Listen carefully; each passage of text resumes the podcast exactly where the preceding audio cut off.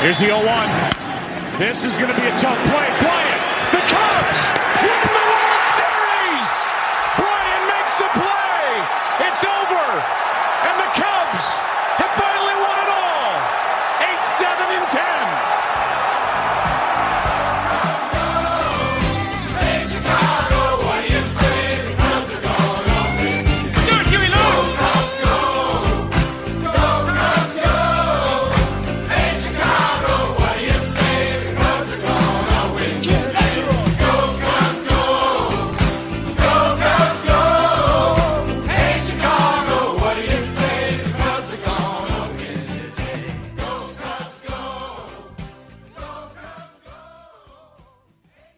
Hey everybody, this is Alex. This podcast is part of the Batman Universe Podcast Network, so go over to thebatmanuniverse.net to help support the TBU server cost drive, and you can uh, send us your feedback at surveymonkey.com slash r slash TBU feedback.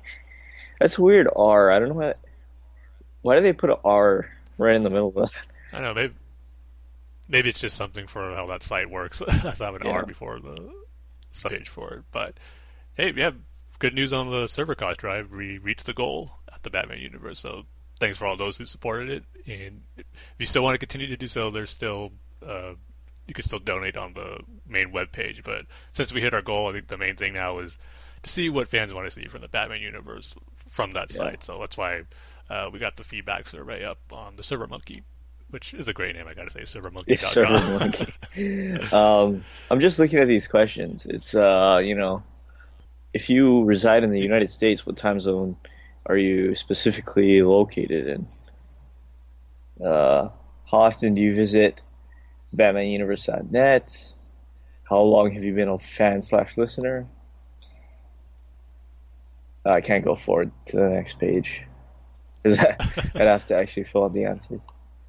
Uh, well, yeah, you got the gist of the basic questions, I guess, first Yeah. off, when you go to site. So, yeah, go ahead and head on over there and let us know how you think the Batman universe can get better.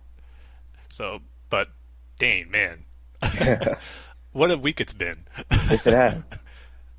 Especially, I mean, we got to start off on maybe the biggest thing to happen in U.S. sports ever. the Cubs are world champions. Yeah. Yeah, it's it's it's kind of unbelievable because I remember when I uh, first heard about this curse back when I first, you know, started getting into baseball, and I was like, "There's, there's no way that the Cubs can ever win a World Series if it's been this long." And this was back in the '90s. Now they're never gonna do it. Yeah, I mean, especially they've had good teams before, and then oh, something would always happen that makes them choke and blow it. I mean, we got uh, we mentioned it before, 2003 with Steve Bartman, but he gets too much blame because that shortstop made that crucial error that botched the double play that really cost him the game. not only the, that. the curses like the Billy Goat, the black cat that ran on the field that one year. Yeah, but it, it wasn't only Bartman. It wasn't it wasn't only that shortstop. It was also um, Dusty Baker keeping in uh, Mark Prior for too long. That's true. Yeah. yeah.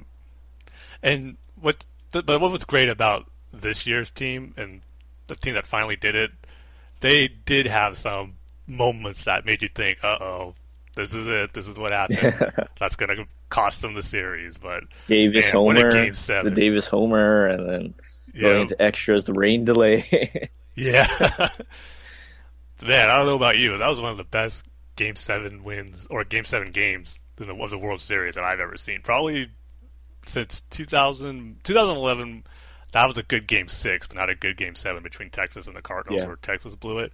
Probably since 2001 with the Yankees and the Diamondbacks, even though they lost, it was still a great suspenseful game, and this one was right up there. I mean, the way the Cubs had a five-one lead, and then Texas, I mean, uh, Cleveland just chipped away, and then when they tied it in the eighth, I thought, oh, this is it.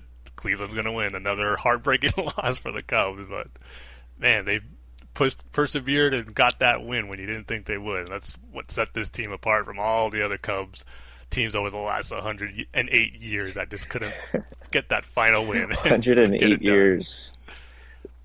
I know, just saying that is weird, and now it's gone. Yeah, 1908. I mean, now it's 2016, the last time they won a World Series. I mean, you know, we always we talk baseball here. You know, when who's listening before knows I'm a Yankee fan. You root for the A's, but unless you're a St. Louis Cardinals fan, who which is the Cubs' rivals, the Chicago White Sox, which is their American League rivals, and the Cleveland Indians, who they just beat. If you're any of those fan bases, if you're not any of those fan bases, I should say, I don't see how. If you like baseball, you cannot be excited for the Cubs and winning this World Yeah. Series. This, we saw history this week, so it was just really cool. I mean, even though my team wasn't involved in the postseason at all, I got all wrapped up in the Cubs trying to pull this off because they really looked like they had the team to do it, and then they were able to seal the deal and get that championship. So I was all into it this week. It was awesome. you're definitely pulling for them. Everybody was. I mean, unless you're, Mhm. a, like you said, a White Sox fan or a Cardinals fan or whatever, a Cleveland fan, right? But I, I have to say, and I will admit it, Tim, that I was wrong about the uh, about the Indians and uh, Terry Francona. Um, and I thought I was right when they went when when uh, the Cubs, I mean not the Cubs, the Indians went up three games to one, and they Yeah, it was looking good for you for a yeah while. yeah I was like, oh, I guess I'm gonna win win our little thing this this year again, and then the Cubs come back and win Game Seven. So I have never been so happy to lose to you, Tim. I know. It's like you just get so caught up in Yeah, the Cubs winning with this awesome. But at the same time, too, this is what why I was so excited about this matchup between the Cubs and the Indians. Two teams that haven't won in forever. That no matter who wins, it's going to be pretty cool to see. But the Cubs is going to be a little more special just because of that 108 years. So, yeah, I was beating it all up the next last few days, watching every, the post game stuff, and even the parade that they had yesterday was pretty cool to see. So it was awesome, and I'm sure I, or in fact, I know he is. Mark is just ecstatic. I don't think he slept the day they won. I don't think he went. I don't think he went to work, just like a lot of people in Chicago. yeah.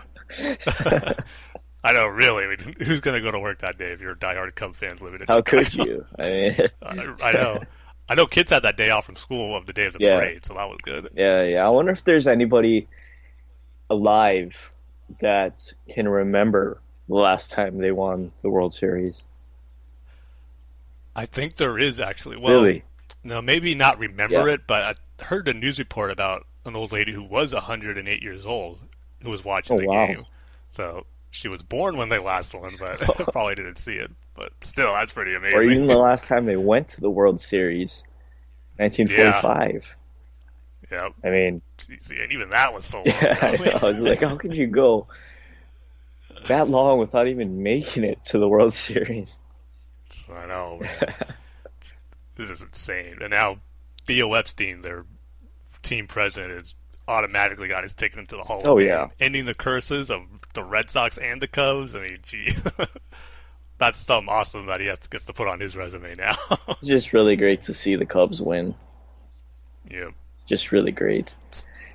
So I said before, if the Yankees and the Cubs met up in the World Series, that might be the only time I'd be okay with the Yankees losing, just because, like I said, see the Cubs break their 108 year curse. But they got that out of the way now, so I don't have to worry about that World Series matchup. Yeah. if that were to happen, where I could just root for the Yankees to beat the Cubs. And now that they've won, it's time for the Yankees to start a new dynasty. That's the next important thing to happen in baseball.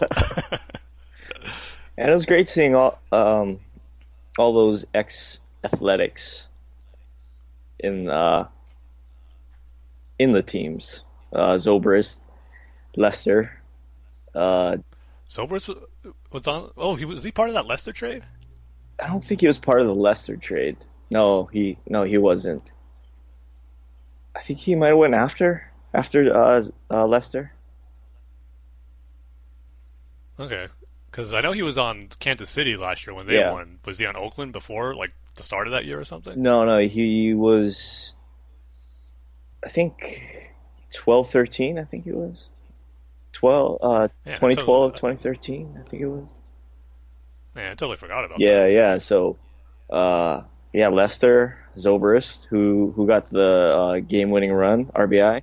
Yep, World Series MVP. Um, Dan Otero, uh, relief pitcher. oh, that's yeah, right.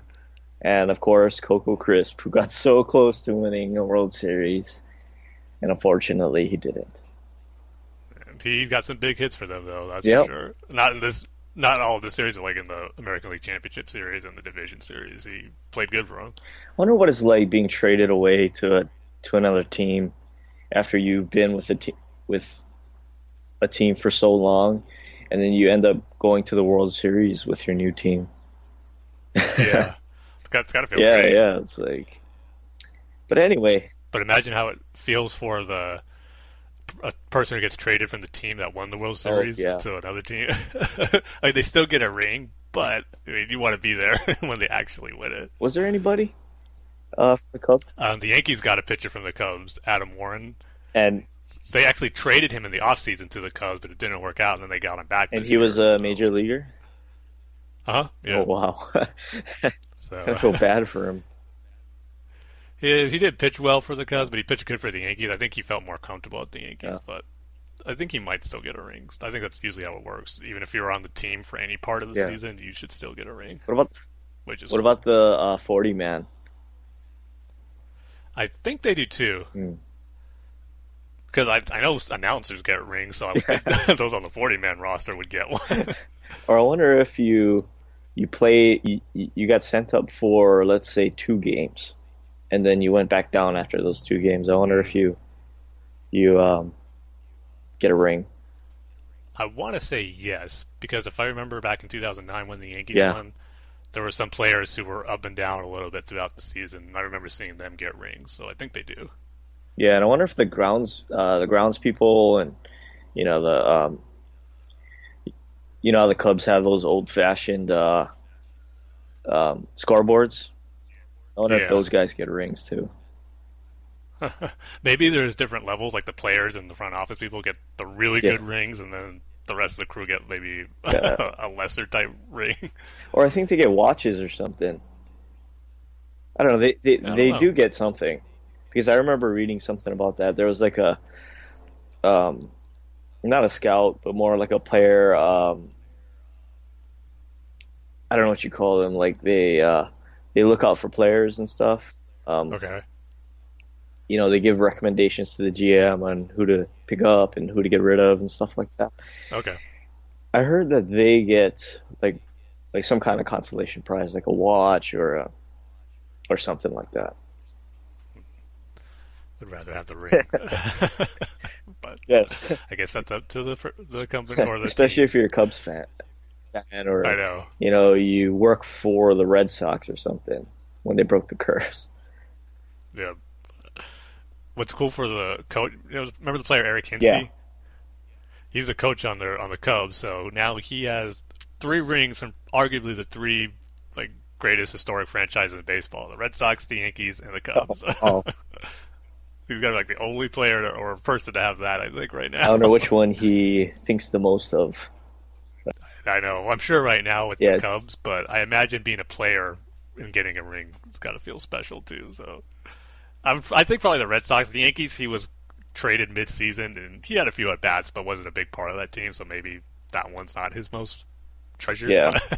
it's just cool to have those three rings. I wonder if the Cubs are going to lose any of their. Um, I don't know what you'd call it. Uh, uh, I guess like legacy in a sense, where it's like, you know, they've they haven't won since ni- 1945. I mean, uh, uh, 1908. They haven't made it to a World Series in 1940 since 1945, and then th- there's the whole thing in 2003, and you know stuff like that. I wonder if they're going to lose any of that sort of uh, mystery to to them. I guess. No, I think you're right. Actually, that is probably going to be the case for some people because they just lose that appeal Yeah. and draw. You know, always losing. Is this finally going to be the year that Like- like- like, this was know, the year? So like you know the Cubs are an old team. They play in an old stadium, Wrigley Stadium, one of the original um, baseball stadiums and stuff like that. I wonder if that happened to the Red Sox with uh, Fenway. I think it did Yeah. actually. I've heard sports talk shows say, you know, it just has the fan base. I mean, they still love their team over there in Boston, but it just hasn't been the same since they won. Oh, like something is and I think that is going like something is missing. Oh, I see. Yeah. And probably if the Cubs run off a couple of World Series over the next few years, they'll might become the most hated team in baseball, like the Yankees were in the '90s. yeah, and hopefully they can avoid that collapse like the Red Sox did in uh, was it 2011? I think it was. Yeah. Yeah. Hopefully they can avoid that. Yeah, where that's where Theo and Terry Francona left Boston. yeah. Was that debacle of a season? well, they both bounced back. Definitely, yeah. um, but anyway, yeah, congratulations to all you Cubs fans. Congratulations to uh, Mark, because uh, he was definitely pulling for that team to win. yes, he was on pins and needles that night. If you saw his tweets, but it was great. What I don't get about Mark is because I follow him on Twitter. Uh, he likes uh, the Cubs, right? He likes mm-hmm. the the uh, Chicago Blackhawks, um, but he doesn't like the Chicago Bears. So he likes the Panthers. Yeah, he likes the Panthers. I wonder why. That's a good question. Yeah. yeah. Mark has to enlighten us on yeah, that yeah, as to why he doesn't like or root for the Bears. Or is he a Chicago Bulls fan? Oh yeah, that's another one. Or I think the MLS team is um, the Chicago Fire, Firehouse or something. Fire. I, I, got no clue on that. Yeah, one. yeah. but soccer. yeah, so I'm I, I'm just wondering why he's not a Bulls fan or a Pan, I mean a Bears fan. It's kind of weird how you how you would have like two Chicago teams, and I think he's from I think he's from Chicago. I'm just wondering why he's a Panthers fan. Yep, you gotta let us know now. but you know what else was awesome on the week of the World Series? What game? else? On game the night of Game Five, when the Cubs started their comeback from being down three one, my brother went to the Stan Lee Comic Con, and he brought back my Batman animated book that I've had since 1998, one of my favorite Batman books ever signed by Kevin Conroy. What a good brother! Boy, what a good brother! Yeah, I got to give big thanks to my older brother Sal. He was uh, it was just awesome to get that because he told me he was planning on going to meet him, and what should he have him sign? We got uh, the DVDs and stuff, but go, that Batman animated book would be really cool to get signed by Kevin Conroy, and he took it. And what was awesome about it, what he told me, he said he had a great encounter with him where he brought the book to him to sign, and Kevin Conroy was just like enamored with it. He was like, oh wow, this is a really great book. He was starting flipping through it, looking at it, oh, and wow. getting engrossed in it. And then he tells him, you know what, this is something special. This is like no ordinary book. This is a collector's item. You got something really rare here because somehow they don't.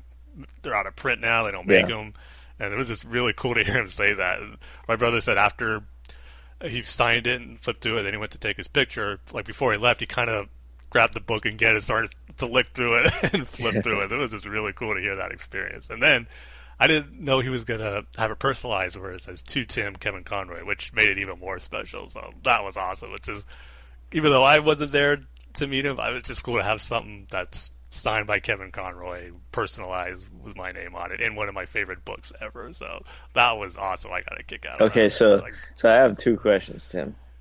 The mm. first question is, why didn't you go and the, and, I knew that was and the second question, second question is, what kind of book is it? Okay, first question because he, my brother got his tickets in advance, and I have to say, I didn't think or realize this Stan Lee Comic Con was going to be that big, where this many names were going to go to it.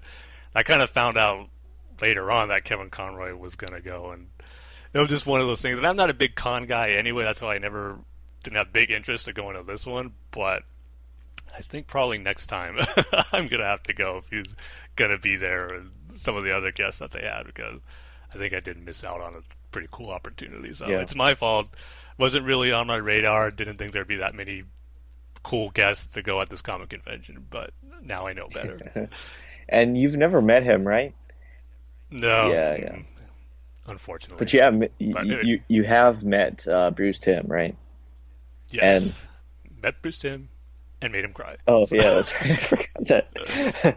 the uh, if you've never seen the video, I think it's on the uh, uh, Batman Universe uh, YouTube. Yeah, uh, should still be.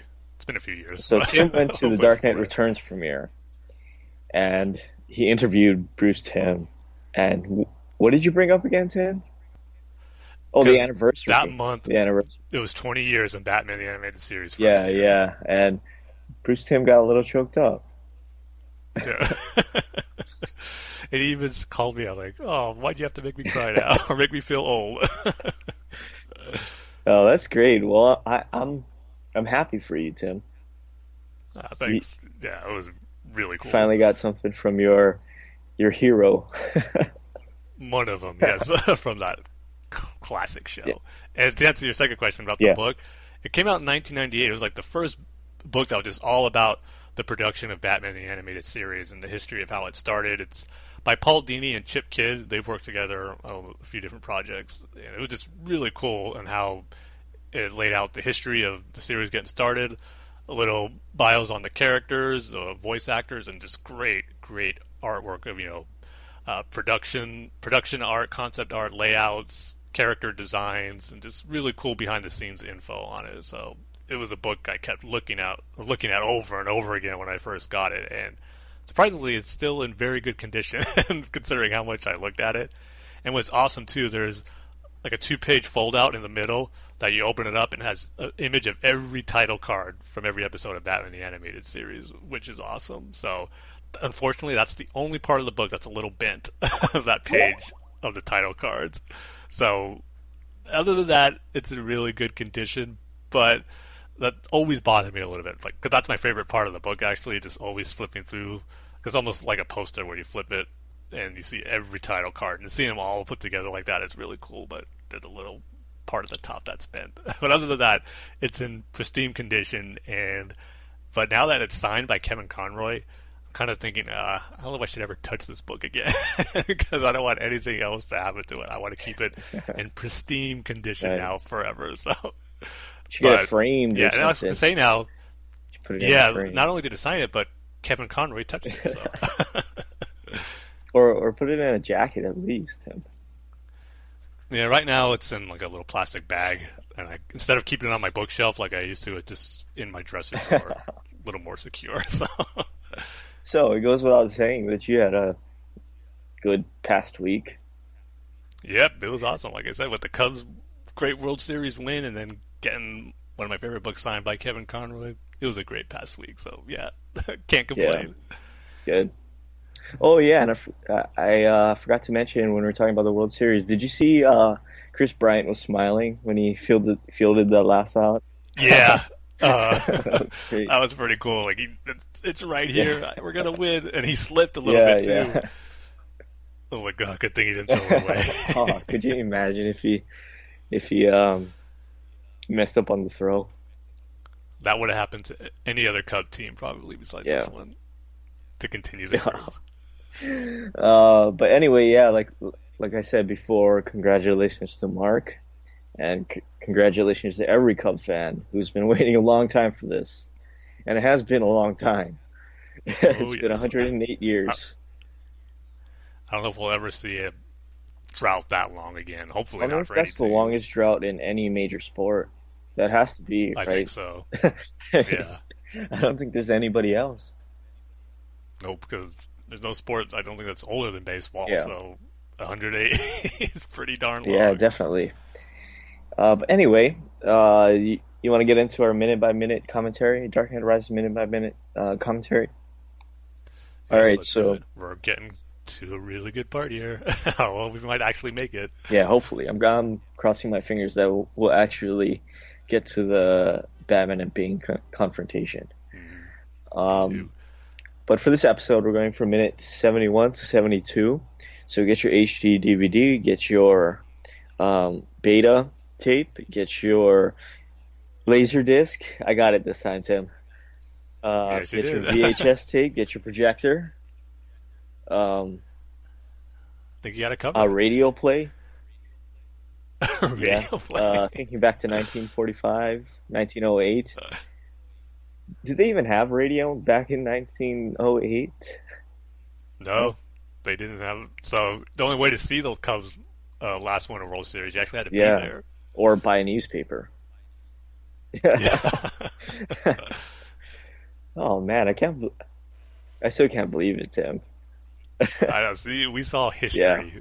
This past few, this past week, so that's what makes it so awesome. Um, so yeah, get get all of that media and just cue it to the seventy first minute, and I'm gonna give the countdown. So Tim, are you ready?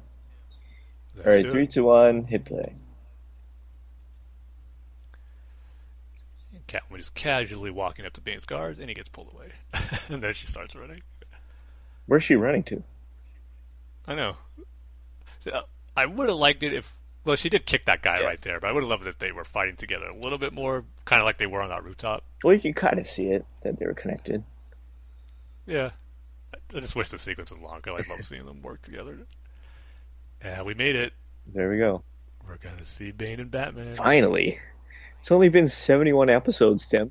I know. Wow. It's almost like the Cubs waiting 108 years to win. Imagine if it was 108 episodes. I love Bane's dialogue here. Let's not stand on ceremony here, Mr. Wayne. And Batman doesn't say anything. He just walks right up to him and is about to punch. Yes, and we're officially at the fight. There we go. Finally, and we have to leave it Uh, there. Yeah, it's a great spot. Batman is about to punch Bane, and Bane grabs it with his fist. So. Well, at least we're getting somewhere. So, Tim. I know three historic things have happened. Cubs won the World Series. I got an autograph by Kevin Conroy, and we made it to the part I was most looking forward to on this commentary. Um, but anyway, uh, did, did you want to uh, tell the people at home what we're going to be talking about uh, for a featured topic? yep, this featured topic is going to be already our review of Batman the Telltale series, episode three. I, just love how these episodes keep coming so quickly. I think two episodes ago we were talking about episode two, so it's cool that the next one came out.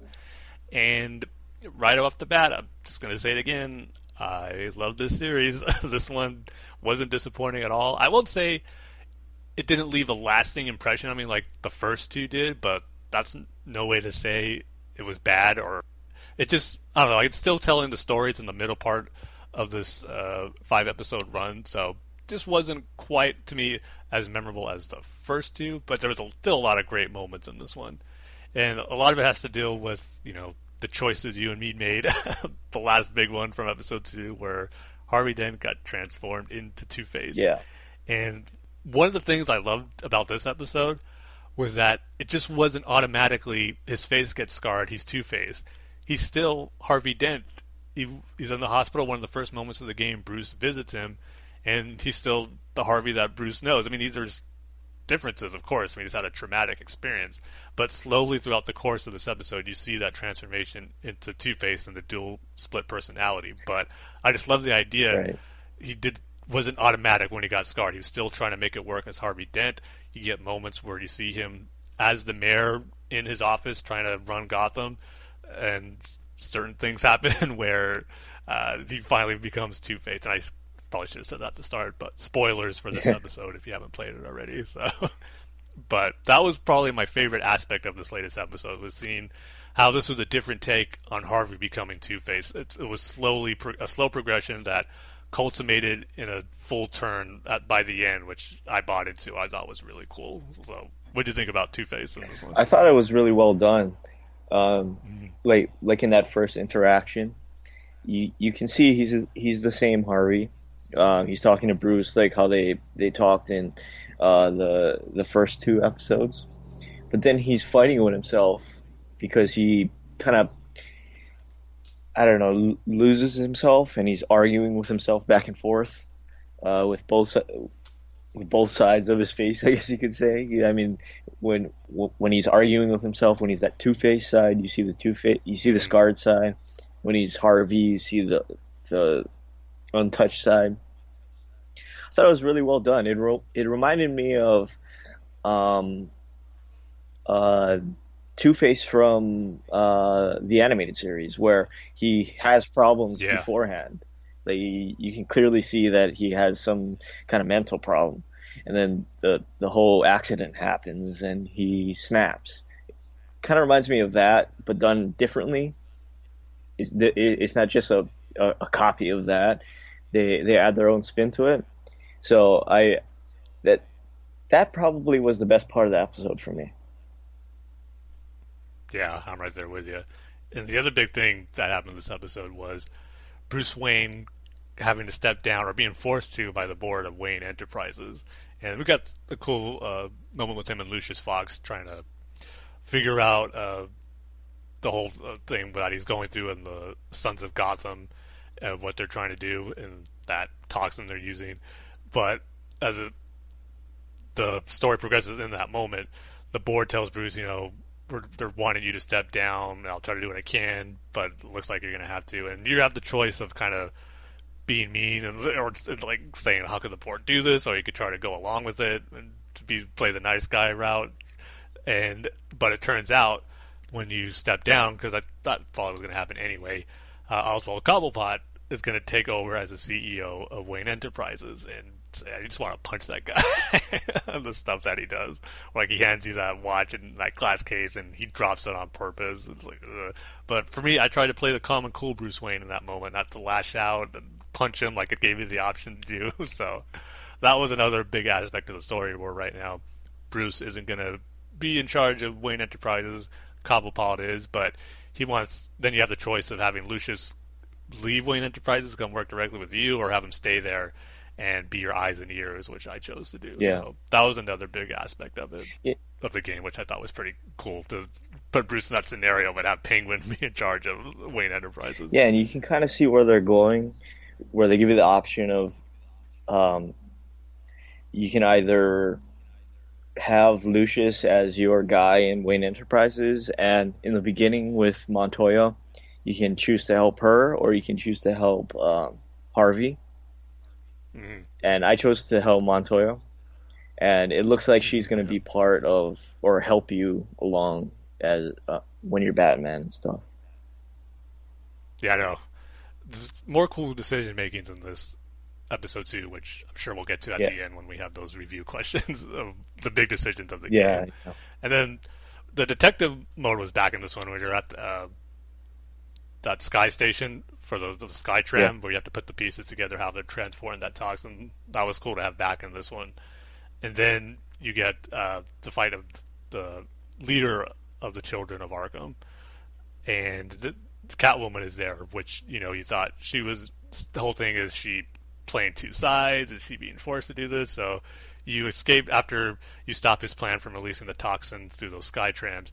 Uh, you're badly injured, and Catwoman takes you back to her apartment, and you have the choice to make that night really memorable for Bruce and Selina, or just have it where he recuperates on a couch. But regardless, Two Face or Harvey comes because you know him and Cat Selina have this relationship going, and he sees Bruce there, and that's kind of what sets him off to going in full Two Face mode there, and that's really where the split personality personality came in, where he's just enraged trying to attack Bruce and Selina, but the good Harvey comes out, and Bruce is able to talk some, calm him down. That was another great thing where. Do you go full on the great choice I should say that you had to make where do you go full on attack mode on Harvey or do you try to calm him down and, and do it in a way that won't hurt him, which was cool. And so Harvey does uh, you know, get his composure by the end of it, and he he leaves on his own willpower. But it's pretty hard not to think he's going to be full blown Two Faced in the next episode because while there's maybe a little bit of Harvey Dent in there, I think the Two Faced part is going to fully take over in the next episode because of that whole circumstance of Bruce and Selina and him. Yeah, and to me, the I mean, going back to the detective mode, to me that was the the big uh, not sort not not a letdown, but more of a disappointment where it was too easy to to solve. It was just okay, you connect this with this and that Yeah. and that. Whereas th- that first one we did was a little more complicated. There was a lot more. Uh, you had to put things together because things wouldn't work. Uh, this one was more just they were right next to each other, so you connect that with that, and you know, it was it, it was a little more straightforward. And I, I mean, I don't want a complicated big puzzle, you know, where where where it takes you hours and hours to solve. But I also don't want it to be so simple. Yeah, I hear you. I mean, it's a cool element to the game, but it's not my favorite part of it. So, uh, it didn't bother me either way because I do agree it was a little more simpler. There wasn't that many pieces to connect, but at the same time, I'm kind of want to get the story going, so I wasn't too disappointed that it went pretty quickly. But I kind—I know what you're saying though. Yeah, where it was a little more simpler than the one in the first episode. Because like with with you know Arkham Arkham Knight, Arkham City, Arkham Asylum, I felt that um, the detective mode parts were and and the puzzles overall were some some some of my favorite parts in in those games, and I don't know if I'm comparing the two, and maybe I shouldn't, uh, but I kind of want more of that in this Batman game. But at least we have something. yeah, better than nothing, yeah. I would suppose. but then, in the last part of this episode was where Bruce is going to make his formal announcement that he's stepping down from Wayne Enterprises, and he has a script that you have the choice to stick with or kind of expose the children of Gotham and Cobblepot as being involved with it. So uh, that plays out. I'll tell you what I did when we get to our choices at the end. But um, the big reveal after that is Bruce gets stabbed with a pen by Vicki Vale to put him under the same toxin that Montoya was in episode two, just going to make him go crazy. And it's revealed that she is the leader of the Children of Arkham, which I wasn't expecting. I thought it was going to be, you know, a classic Batman villain in his first stage. Um, part of me thought maybe it's the Joker, but I'm glad they didn't go that route. And because it's a different twist to have Vicki Vale be a villain in this. So the episode ends where Batman's about to go crazy and attack Cobblepot. So I thought it was a pretty cool cliffhanger to end it on with a good reveal of who the actual villain is. And again, just like all the other episodes, it just makes me can't wait for the next one. So I love this one. Not as much as the first two, but again, I don't want to, that to sound like it's a, a bad one or just you know they all can't be on the same level. So this one right now is just on the bottom of the first three. But again, it was still great more more Bruce than Batman, I would say in this one, which is fine we got some cool Batman stuff in the second one. So yeah, I loved it. Yeah, I definitely, definitely, definitely. sorry, I can't talk, Tim. Um, I I like this one better than the second one, but to me, okay. the first one was the best one so far that we that we've gotten. Um, I I felt that they concentrated more on the story in this one. This was a more story uh, centric episode. Uh, you, are not yeah. Batman a lot. You're mostly Bruce, which uh, which I really liked. Um, and I like that. It seems like they're heading in the direction where your choices are really going to ma- matter. Like like I mentioned before with Lucius and Montoya. Um, also, like I said before, I really like uh, the sort of uh, Two Face Harvey Dent thing, and I'll and I like how uh, they're incorporating Catwoman into this thing, where she's just not your regular Catwoman. Um, also, Vicki Vale, yeah. I did I I didn't see that coming. It know, made me question: Is this really Vicki Vale, or is this somebody posing as Vicki Vale? Uh, uh, somebody posing as Vicki Vale who's also working with Penguin. So it, it, it yeah, that's possible. Yeah, it just left me with right. a lot of questions. Um, if it isn't Vicki Vale, where is Vicki Vale? Um, yeah, captured. Yeah, maybe you got to rescue her in uh, this next episode. So um, definitely better than the second one, uh, but not as good as the first one. So I think I'd give this one uh, three and a half out of five.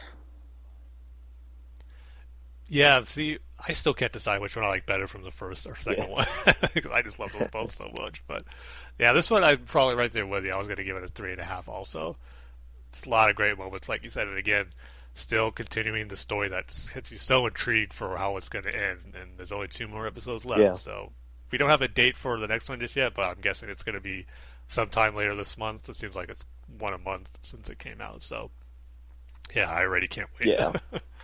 Um, so so if you're if you're on the on the fence on this game, definitely get it because um, yes. it's really really it's really really good um, Batman story, and it's really really good uh, sto- storytelling. So definitely get it if you um, if you're on the fence about it. Um, but now we can move on to uh, our news and discussion, right?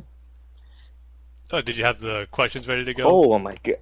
I totally forgot about that. Uh, All right, big part the, of the, the most important part of the game. Uh, who did you help in the beginning? Did you go? Did you go after? I mean, did you go help um, Montoya or did you go help um, Dan Harvey Dent?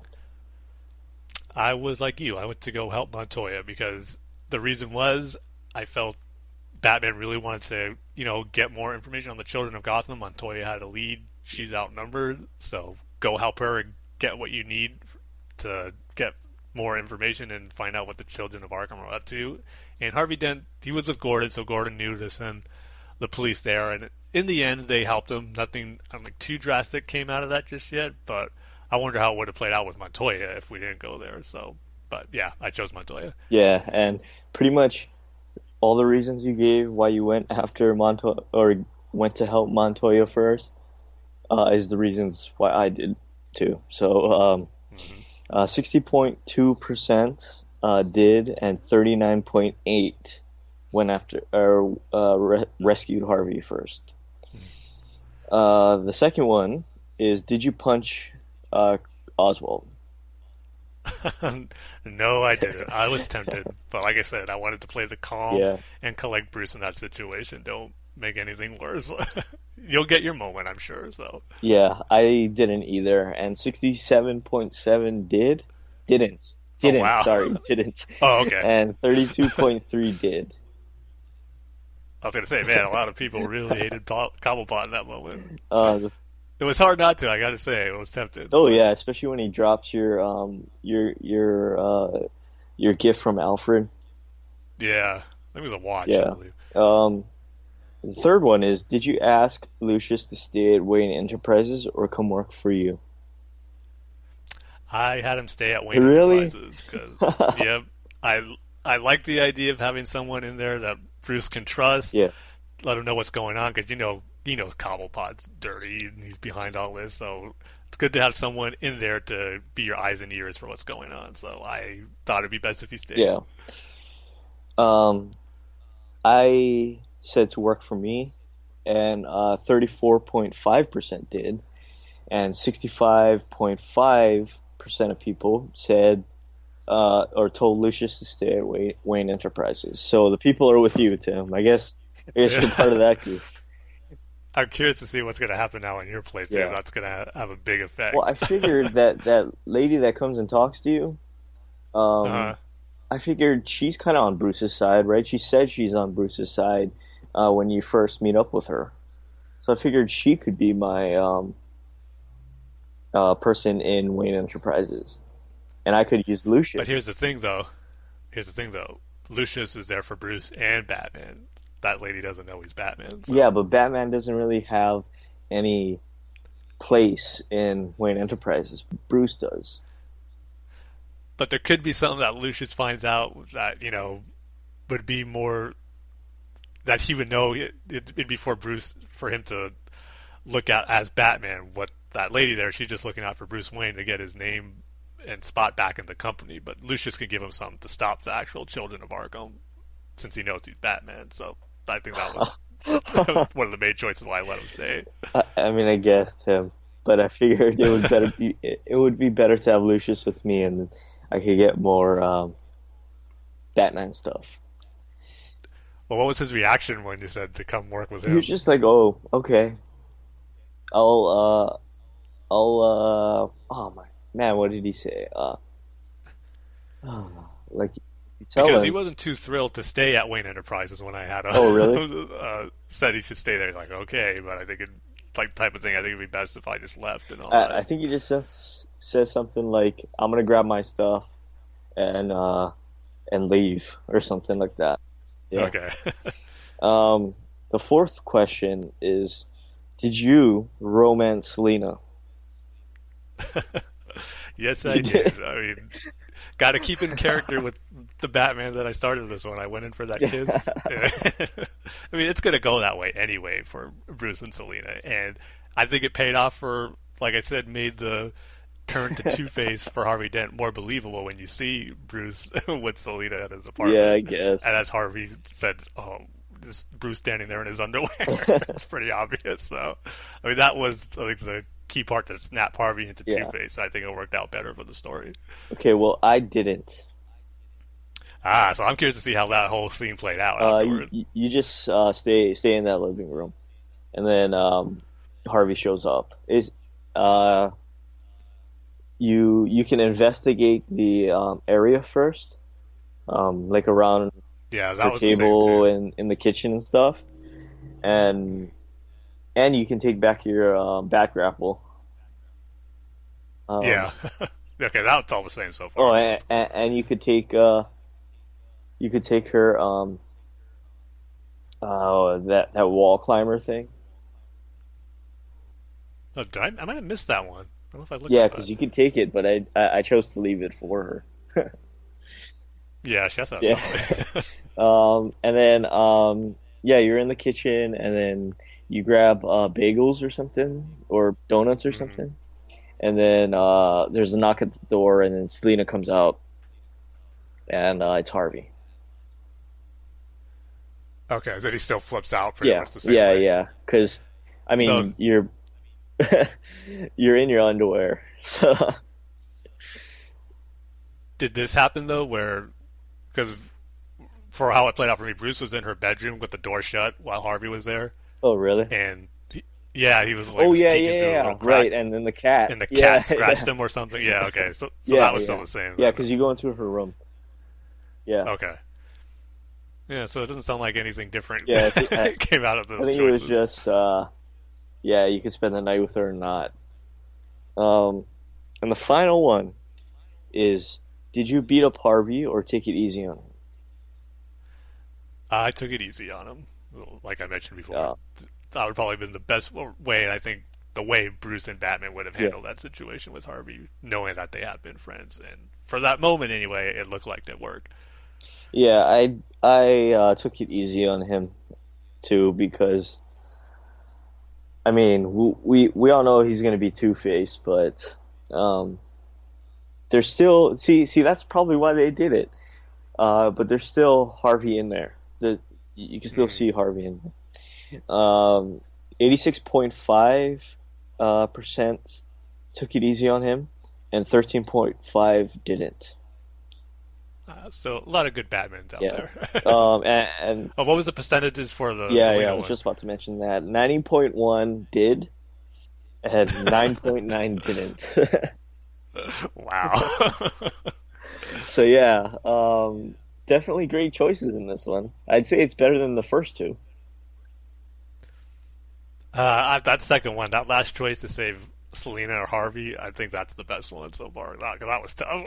Yeah, I right, mean- right. we, we kind of said how we we wanted to see the Two Face in there, so maybe um, it wasn't as tough for us to do because we know what we wanted to see. But I just think in that moment in that story, I mean, talking about a dilemma to have to face the who to say. So I thought that was a great one.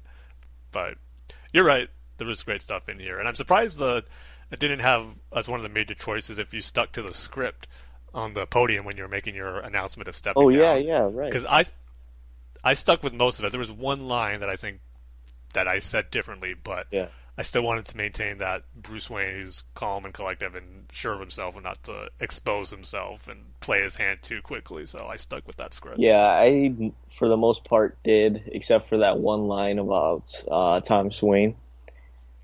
Mhm. Uh, I can't I can't remember what your choice was. Like, I think I think something like uh, uh It was like he's framed or he's innocent or something like that, or it's not true. yeah yeah something like that. Yeah. Oh no no it. It the, there was two things. One was I'm not my parents or I'm not my my father, and the second one was that yeah. So so instead of sticking to the script totally, I I had two things that I changed. So I guess it doesn't sound like if it's just two things, it's going to change stuff that drastically. Was your uh, that lady still pretty happy after you walked off the podium with how Yeah, you did? yeah, she was still happy. Okay. Yeah, she was with mine too. Um, but yeah, uh, that that's all of the choices. So, l- like I said before, definitely buy this game. Uh, if you if you're on the fence about it, just just buy it. I mean, it's it's a great story, right, Tim? Yeah, the story's great, and like I said when I played the first episode, it's just so cool being in the shoes of Batman and Bruce Wayne and making those decisions. It's just awesome. Definitely hard decisions. oh yes, Um, you're creating, you're really doing your Batman in this story. It's all yours. um, but now we can finally get onto the news and discussion topics. So, our first piece of news is unfortunately a bad piece of news if you're a Flash fan. Um, Yep, or just a DC EU fan in general. Yeah. Um, the director of the Flash movie, Rick. Uh, this is gonna be hard. I think it's Famue, Rick Famue Famue? or Famuyiwa. F- Fam, Famuyiwa. Um, as- yeah, sorry, we're yeah, sorry, bad, I sorry. Um, he's left the uh, the Flash movie. Um, I think it was creative differences. Yeah, which it's just disappointing, especially with the Flash movie because it's the second director that they have creative differences about, and it's just puzzling to me as far as how can they not be on the same page twice, Warner Brothers and if it's Geoff Johns with the two directors on this for the Flash, where it's not that crazy of a concept to be on board with and be on the same page.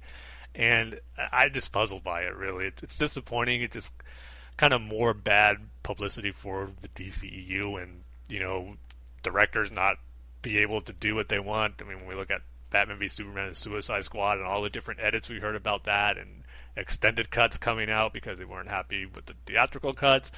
This just adds to all that mess, I think, where you're just not sure that Warner Brothers has a good handle on all this with the directors, which is disappointing. But at the same time, when I try to put a positive spin on it, it makes me think where because this is kind of I think the first really fallout we've had with one of these movies was you know Geoff Johns being newly appointed to run the DC movies, which is another reason that had me a little disappointed with where they're still having issues with him involved. But if you want to look at it in a positive way, maybe the director Rick, I'm just going to call him Rick because I don't want to butcher his name. Uh, maybe he wanted to do some, you know, more different stuff that's not going to fit with the Flash mold, and Geoff Johns really wanted to, you know, keep the core essence of the character intact, and that's why uh, there was creative differences. But I don't know. It's, it's that's the positive spin on it. But right now, it's just more disappointment and shame that this stuff keeps happening with the DC EU movies and if I had to also guess too, I think the Flash TV show is playing a big part of this because that's successful. A lot of people like the Flash. They got a great Barry Allen and Grant Gustin, and they're doing good stuff with the characters and his villains.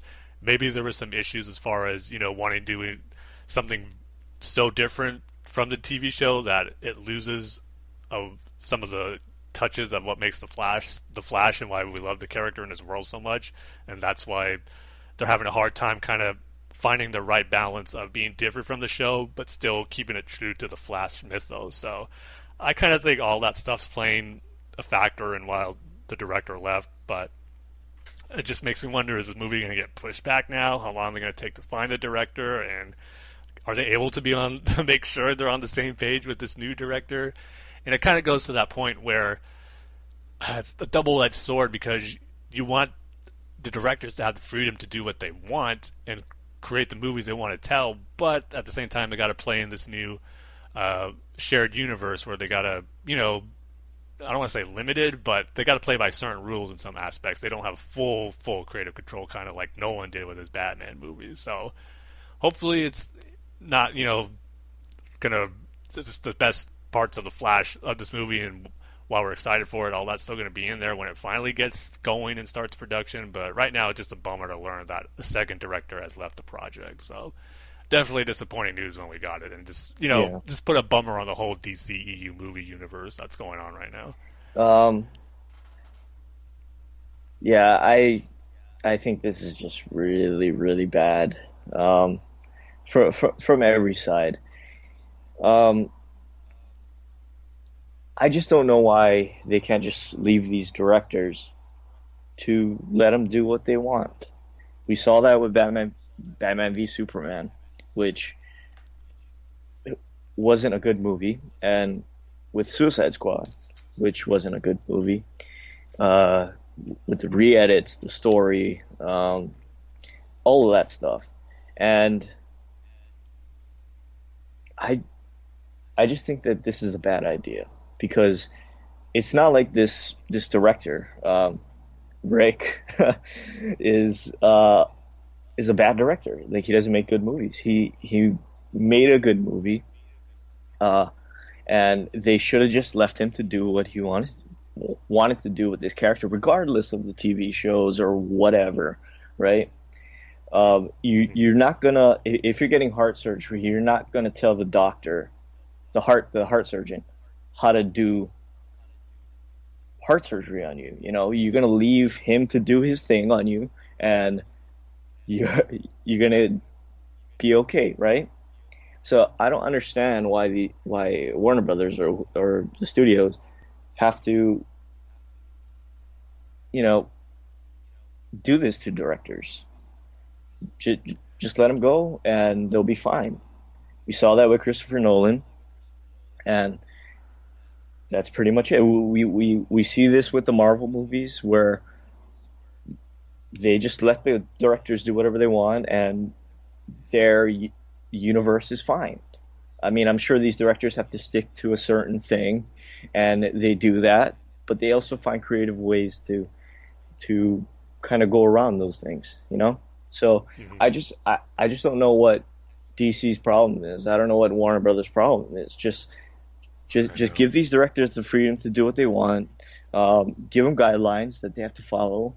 Um, you, you, know, nothing impossible that they, they, that that would compromise their directing, their story, um, the story of this whole universe, um, and ju- and just let them go, because these are the creatives. These are the guys that make your movie.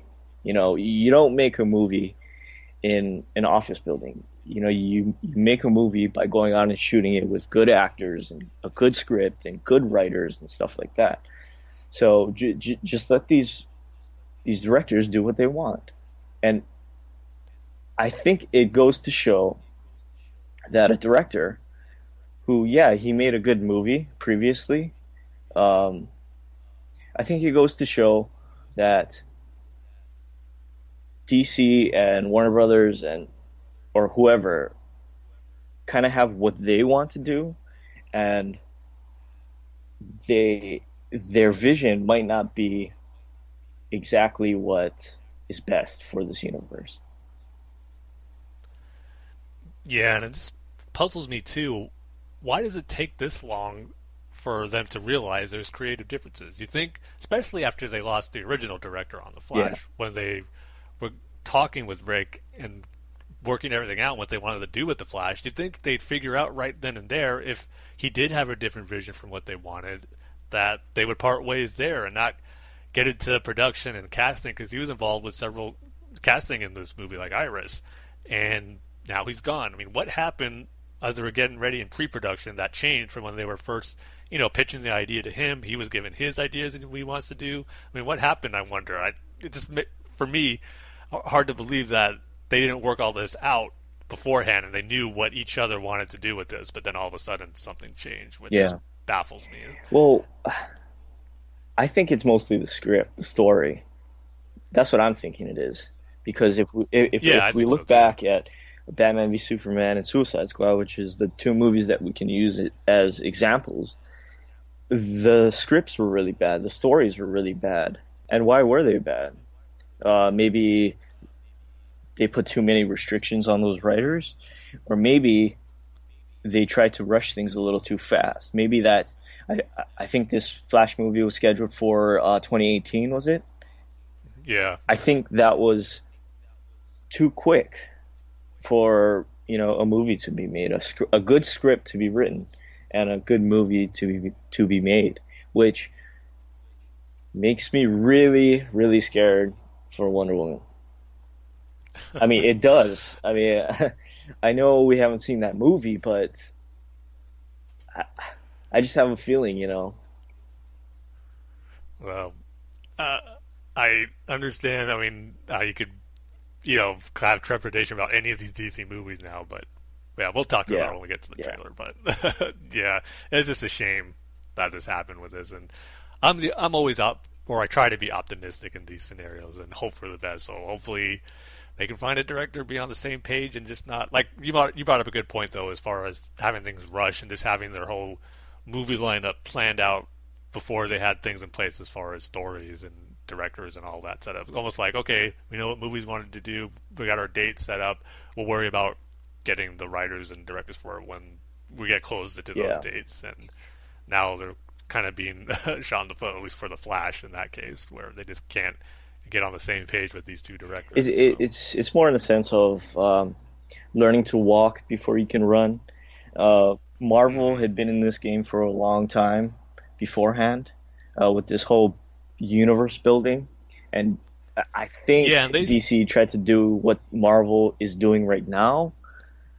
Uh, And Marvel started off small too. It was just the Iron Man that was a big hit, Yeah. and then okay, we'll do Cap and Thor, and that will be will lead up to the Avengers. It was just well, counting the Hulk, but so about four movies before they got to the big team up, and and that was all they had mapped out. We'll see how that goes. DC they had what close to ten or so before by 2020, or that was the plan at Right. least. We'll see how much of those movies still make it, but I think it was, the comparison where Marvel started off kind of small with the characters and movies they wanted to do to build up, and slowly as it, it, they made good movies and it became popular, then they started broadening their horizons a bit and getting bigger with their movie releases and all that. So I agree with you where it's kind of, you know, they went about it maybe probably too quickly as as far as you know all the movies they wanted to have out, but yet just kind of expecting it all to work and uh, be okay without you know like I said, putting too many eggs in one basket, I guess, before they really focused on a few key movies to set up their universe with, and then lead up to Justice League and then expand on from there. Yeah. I mean, technically, they are because there's only going to be what four movies that lead into Justice League, kind of like Marvel, but beyond that, they were planning their stuff after Justice League, which uh, it's it is different than what they're doing, but uh, it's kind of the same but different in a weird way, I guess, where they had more planned, but leading up to the first big team up, it was still the same amount of movies, but yet their attention, it seems, at Warner Brothers is a lot bigger and broader with all the other movies they had planned out from now or from 2016 to 2020. yeah, and I've said it, uh, I've said it on Twitter, but they should just stick with Batman movies for now. Honestly, That's, uh, that's the way. they, they they should just stick. They- I, I mean, I'm not trying to be funny here. I, I, this is really how I think. They, they should just stick with Batman movies and Superman movies, separate from each other. Um, that that See, but I don't seems to be the winning formula for them. I mean, we got the Christopher Reeve movies, and then we got the Christopher Nolan movies, and we and we've got the the '89 uh, movie, and we have Batman Returns. So You see, I hate that because it shows that it really be a bad look for the studio how they could not crack how to do a shared universe series of movies. It would just make them look bad, and just even as a fan, I'd hate to see them give up because yeah, somewhere down the line Yeah, they could they gotta make this work with these great characters that they But have. at the same time, what are we seeing? We saw Batman v Superman and what happened with that, and we saw Suicide Squad and what happened with that. So, so we're seeing that right now. That you know they should just put out Batman Superman movies, separate movies, Batman movies and Superman movies, and do what Marvel does. In, in the sense where they bring in. Uh, I so, sorry, I forget her name, her character's name, but um, Scarlett Johansson's character. Uh, it, yeah, Widow. in a Captain America movie, and um, Elizabeth Olsen's character in a Captain America movie. You know, they shouldn't just dedicate a whole movie for these characters because Yeah, but these characters deserve their own movie. yeah, Flash I, deserves I, his own I movie. understand that, but at the same time, we have examples so far that that doesn't work. What they're doing is wrong. So maybe they should just stick with Batman and Superman movies and introduce these characters through those movies. Then they get their own movie. Well, they did it with Wonder Woman, so we'll, we're going to see how that plays out with her movie. But she got her small debut in Batman v Superman which for me worked out really well. So hopefully that continues. It's just, I just think it's more of a problem with their ideas of how they're building this universe and what they want to do with it. It's just, I don't know. Like we said, they're having problems with direct. This is the third director they lost in as many movies they've released. I mean, because they lost the original director with Wonder Woman. But for me, anyway, right now, I look that looks like it's going to be a big issue from what we're seeing from Wonder Woman so far. Patty Jenkins looks like she's doing a good job with it. So, but again, we have to wait till we see the final product of Yeah. it. But I don't know. At the same time, I know what you're saying. and You're you're you have not been a fan of Batman v Superman or Suicide Squad, so I get how so far this, these things this has been a bad idea. But I, these movies definitely have their fans too. People love Batman v Superman. They love Suicide Squad. So I know there's a good portion of those who are still excited for this universe, but it's not the ideal si- situation. No matter if you like these movies or not, because you can't ignore the fact they are divisive, and that's not what Warner Brothers and DC wants with this universe. And uh, it just makes me think of they keep having problems like this. How long are they going to be committed to the shared universe before they decide to do a full-on reboot and maybe go back to what you said, Dane, with just doing Batman and Yeah. Superman movies? I think Wonder Woman's going to be the key. If that's the same thing like Batman v Superman and Suicide Squad, I think they're going to look really carefully at what they're going to do going forward with the Flash and Cyborg, Aquaman, and Green uh, Green Lantern Corps. That actually made me more worried about Green Lantern Corps Yeah. actually being made because if they're having trouble with the Flash, I can't even imagine what kind of problems they're going to have with the Green Lantern Corps and the director for that, especially coming off of the 2011 movie. So I'm worried about that one more than anything right now. But Well, I think it's yeah, it's the Wonder Woman Wonder Woman movie, but I also think it's this big Justice League one that's coming up. I think that's going to Yeah. If I mean I, I think that's going to judge whether or not um, they continue with this, and I kind of feel bad for fans that you know lo- love these movies. Um, and I, I, I know you like them. I think I, I know Mark likes them. Um, I just feel bad for you guys because it's just what makes it Yeah. bad is that you're kind of you're not sure what's going to happen. yeah, right. like I said, there's fans of these movies, but they're not sure if they're going to get more of what they like because of these problems they keep having. Yeah, and it's not only that. It's it's let's say that Justice League and Wonder Woman aren't you know these big movies that everybody expects them to be, and Warner Brothers or DC decides not to do them anymore. Then what happens? yeah. You know, uh, are, are we going are, are we going to go back to you know the, the the late '90s, early 2000s, where we don't get anything? Well, I know which I really want to avoid. Yeah. I mean, for me, I know. See, I want to enjoy these movies like everyone does, and I'd rather them try and get in these movies and get try and get these movies made as best as they can. And if they don't work out, that's it's a shame. But at the same time, I'm glad I'm so glad they tried because it's not like this Flash movie or this upcoming Aquaman movie and Wonder Woman movie are the only well, they're going to be the only movies, but they're not the only iteration of these characters that we have to enjoy. We got comics, we got animated series, animated movies, video games. So it's not like this is the end all be all for Flash, Wonder Woman, Aquaman, Cyborg, and all that. I would rather them try to get these movies made to the best of their ability, and hopefully they all turn out. But I'd rather have see these movies, and I don't want it to be bad, but if they're not full to their potential, I'm still glad they try to get them made than not have them get Yeah, made. but at the same time, I I, I don't want to just be like, oh, well, we tried, it didn't work out. You know, I don't I, I don't want to be in that position. I know that's why I maybe I'm putting too much faith in Warner Brothers and their team with Geoff Yeah. Johns to make sure they're doing all they can to get the best script, the best directors for all this stuff. So yeah, But- it's it's disappointing we're having this conversation know. still. It's just really is. But I I know it may be hard to believe, Tim, but I'm actually optimistic about all of these movies that are coming coming out. you don't sound like it. Yeah, that mean- is hard to believe actually. At the end of at the at the end of the day, I'm optimistic all, uh, about all these movies because I want this to work. I, I, I want I want Oh, to totally. be to be wrong, you know, in, in this case. Um, and in the end, all, all you can do is be optimistic that they will get Wonder Woman. They will. They will have a good movie in Justice League, and they're, they're going to find a good director for Flash and Green Lantern Corps and the Batman movie. I know there's rumors that the script might not be that good. Uh, yeah, those rumors are bogus. That's been debunked by so many people now. Yeah. um, I, I I hope all of this works out, and in the end, I can only go on optimism.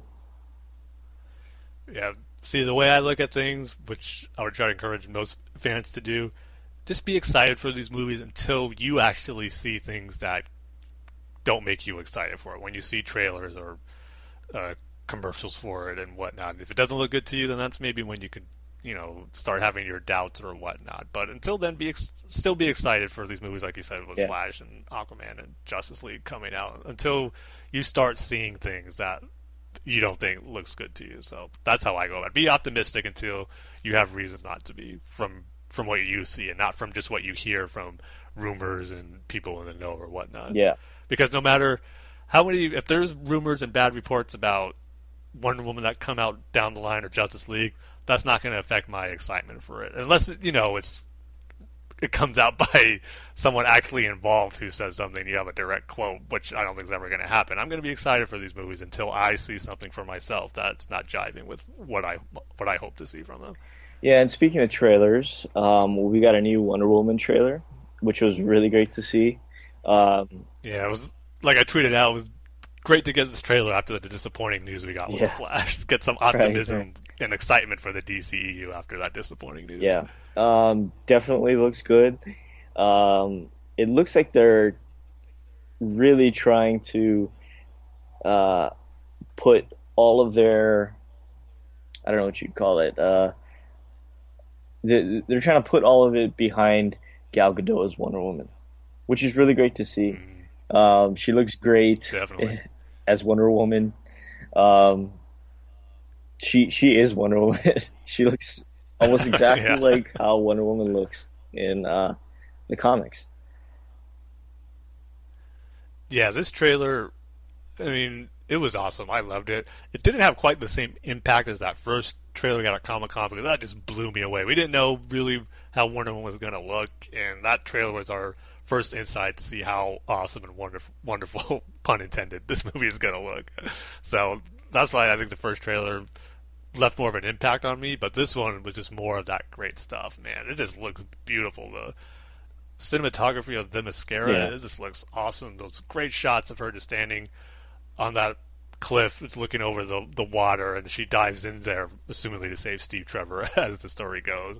And then just that whole battle sequence just looked really cool. I can't wait to see that one because one revealing thing about this trailer was it looks like that the battle on Themyscira between those soldiers and the Amazons is going to take place pretty early on in the movie because Diana is there, um, kind of probably not too long after she rescues Steve Trevor, and maybe this the armies are looking for him. They invade the Themyscira, and that's where they have to battle him. And Wait, Tim, Tim, I have to interrupt you really quick because Wonder Woman does a does a Assassin's Creed dive.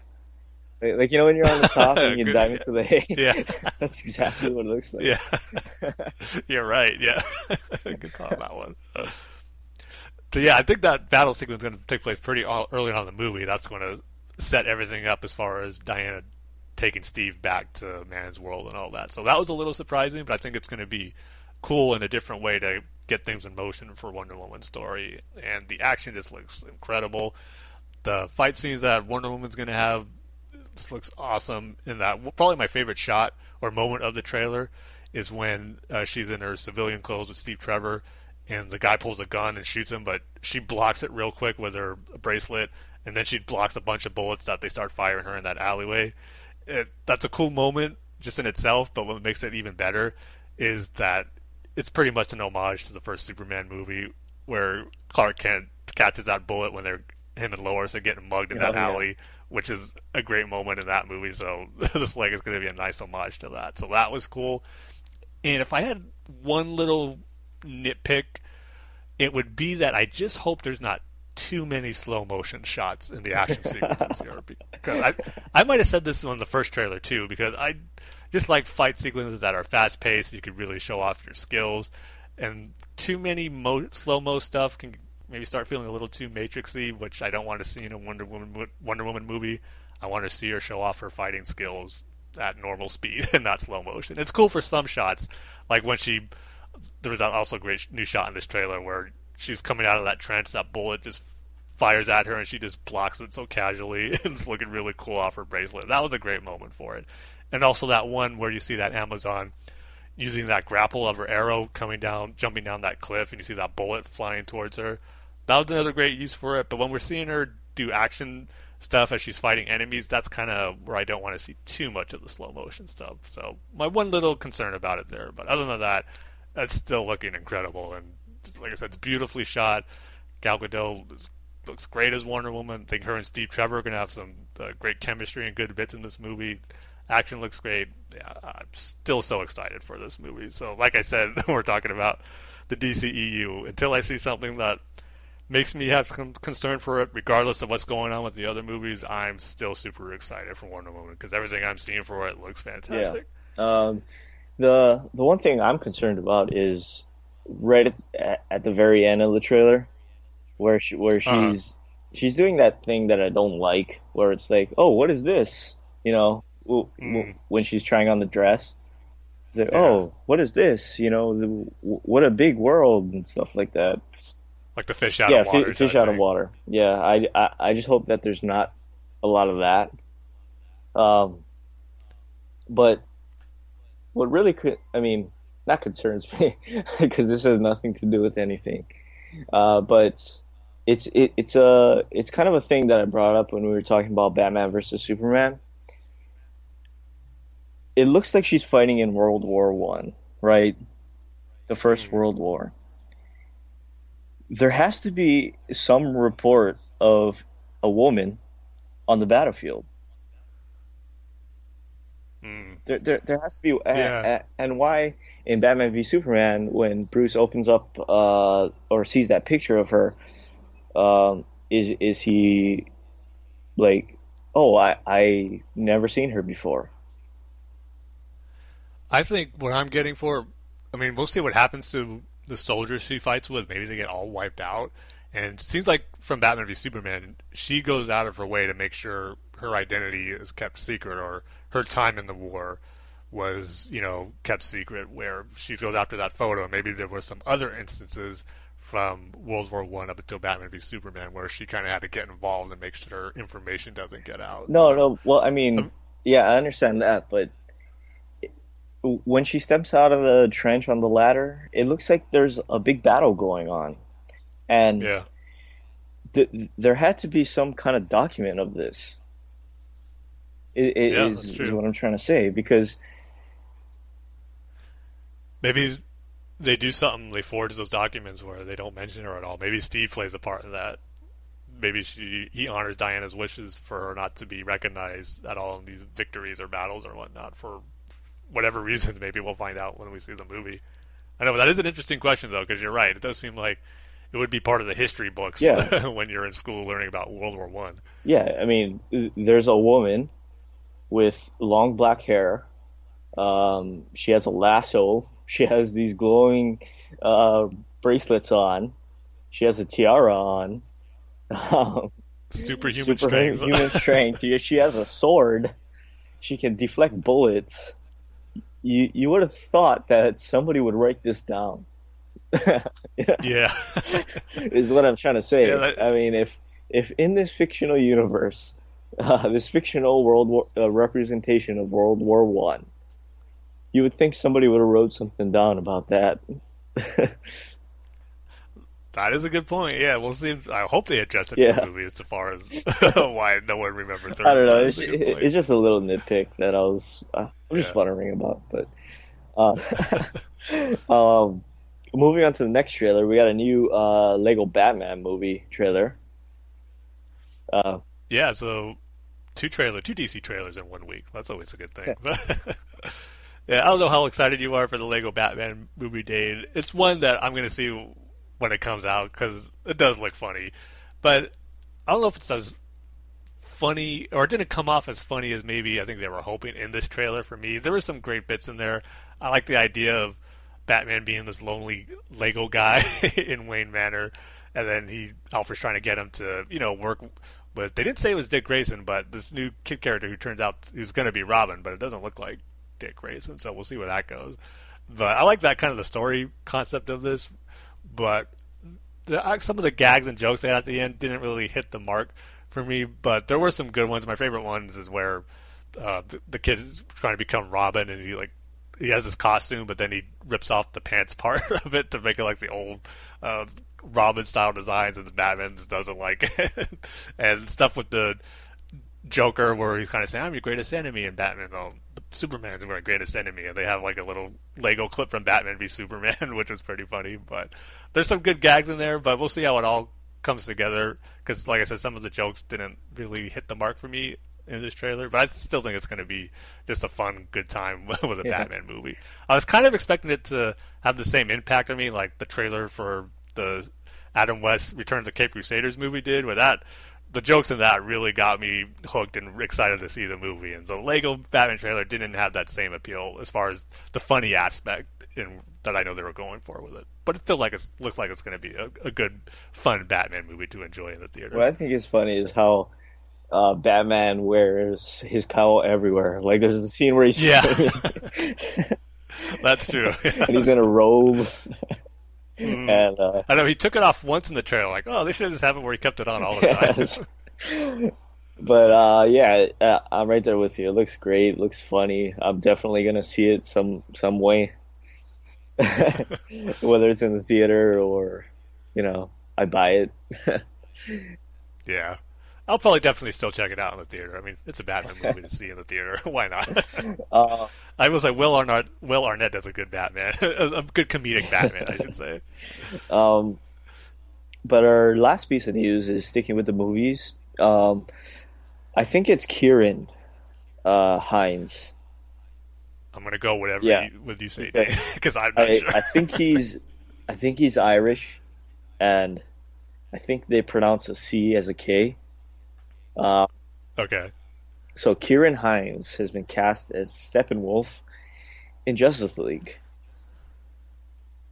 Yep, good to know that we finally know who's playing Steppenwolf now that production has stopped. it kind of took a while, so sounds like it's going to be a lot of motion capture. I think that they said what he's going to do for it. So, and when I first saw the headline, it says you know, Game of Thrones actor cast in Justice League like, oh, cool. Now that I'm all caught up on the series, I get I get excited now when I see which actor is in another uh, franchise that I'm into to see who's going to play. So uh, he he played uh, Rayder yeah, Game but he was barely in Game of Thrones. yeah, so I was like, oh, okay. I mean, he was good in what he wasn't, yeah. but in the show, but he didn't have a bigger role. So I thought I yeah I, I thought it was going to be Hodor. I thought he was going to be stepping. Yeah. you know, if he yeah, if, they were, if it, all, it is just motion capture yeah. stuff, maybe it could have. They needed a big guy to do it. he would have been perfect. So I think it should be good. Or he was, or who whoever uh, whoever plays the giant. I don't know who plays the. Giant. Oh yeah. I wonder if that. I wonder if that's uh like an actor doing stop motion.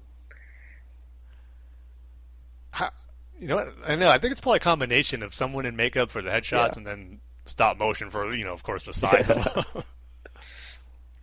yeah, who who who else from Game of Thrones could play Steppenwolf? I, I know because it depends on how I guess the age they want to go yeah. for it. But I could see maybe because he is a general type character for Darkseid, so maybe I could have. And they're going to go for a villain route. The guy who played Tywin Lannister. He oh yeah, yeah, he would have been. All right. Um, Hmm. Sean Bean because he's good in everything he's in. Yeah. and I'm sure Steppenwolf's going to die, so Sean Bean would have fit right into that. So. um, but yeah, uh, that that's it for um, our news.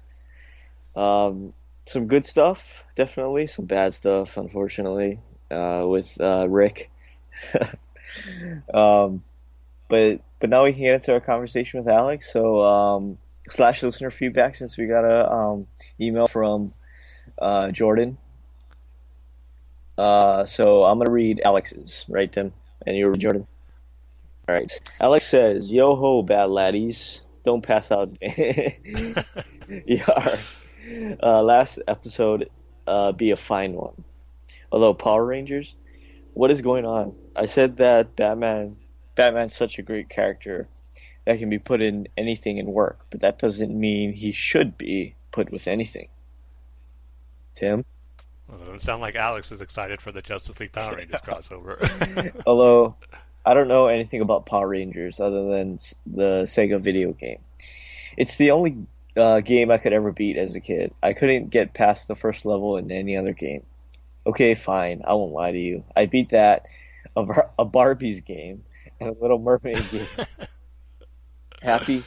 Whenever I tried to. Uh, yes, I am happy to know that, Alex. Whenever I tried to play games over any uh, over anyone's house, I was the shame of all shamiest shames and ever that ever shamed in gaming. So I ended up just watching people play. If anyone ever needs someone to boost their gaming ego, I'm your man.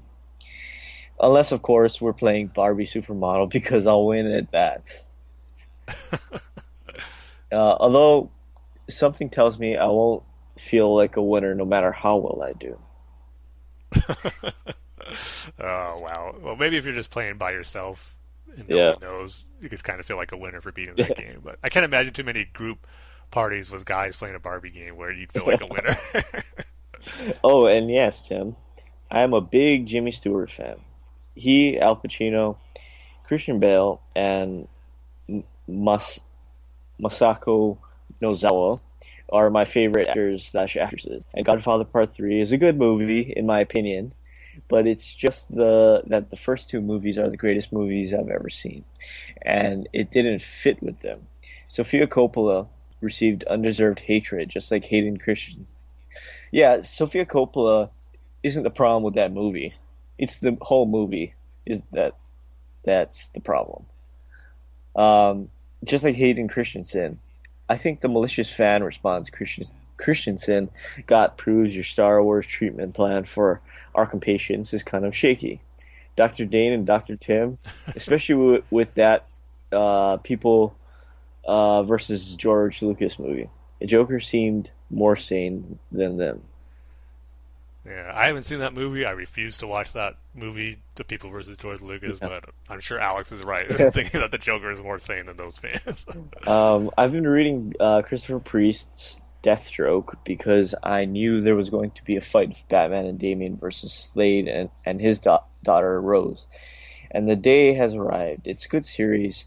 Priest's Batman had more personality in just a few panels than all seven of Tom King's Batman, and and Rose is definitely is infinitely more interesting than Duke and Gotham Girl. Also, Wintergreen is way more likable than Alfred. Is Alfred being passive aggressive because he's upset at Bruce being a deadbeat dad? And unless Catwoman is the third Joker, uh, no, that's not even an excuse. Why would Bruce use the same dialogue he used with the Joker after what he did to Barbara? I didn't like Scott Snyder's Psycho, mad scientist, encyclopedia spouting Bat God, but King's Batman is a dope. Tom King, Tom King, come on, man, you're boring me. You see, you see, Dane Christopher Priest, he nasty. Tom King's bugging. Wow, does not like Tom King. No, he doesn't. but well, we'll see if I agree with Alex on our comic book reviews. So he might have a point. and of course, Alex always has questions. His first question is, "What do you think of Gotham Girl's role so far? If Batman is using her to take over for him because of her extreme powers, but using those extreme powers kills her, I'm confused why he wouldn't just keep keep on keeping on with Dick and Damian." Yeah, well, that's one of the things I'm interesting to find out in Tom King's Batman run is to see what he does with Gotham Girl because right now Bruce is trying to save her by getting the Psycho Pirate back, and we'll see where it goes from there. But I think he genuinely wants to help her. He knows the, the trouble she has as, uh, as a human being in her childhood with getting those powers and what she's experienced now with her brother dying and her parents. So I think he wants to keep her on the team, but I don't think it's going to be that simple. Something's going to happen after this whole I am Suicide Squad thing that's probably going to put a wrinkle in her status as far as being a full-on member of the Bat family team. So we'll see. But that's one of the things I'm intrigued about the story so far. Just what are they going to do with Gotham Girl when it's all said and done? Um, I think she's the uh, DC Rebirth's new Harper Row. Uh, she's going to be used mm. for hmm. this, and we're never going to see her again.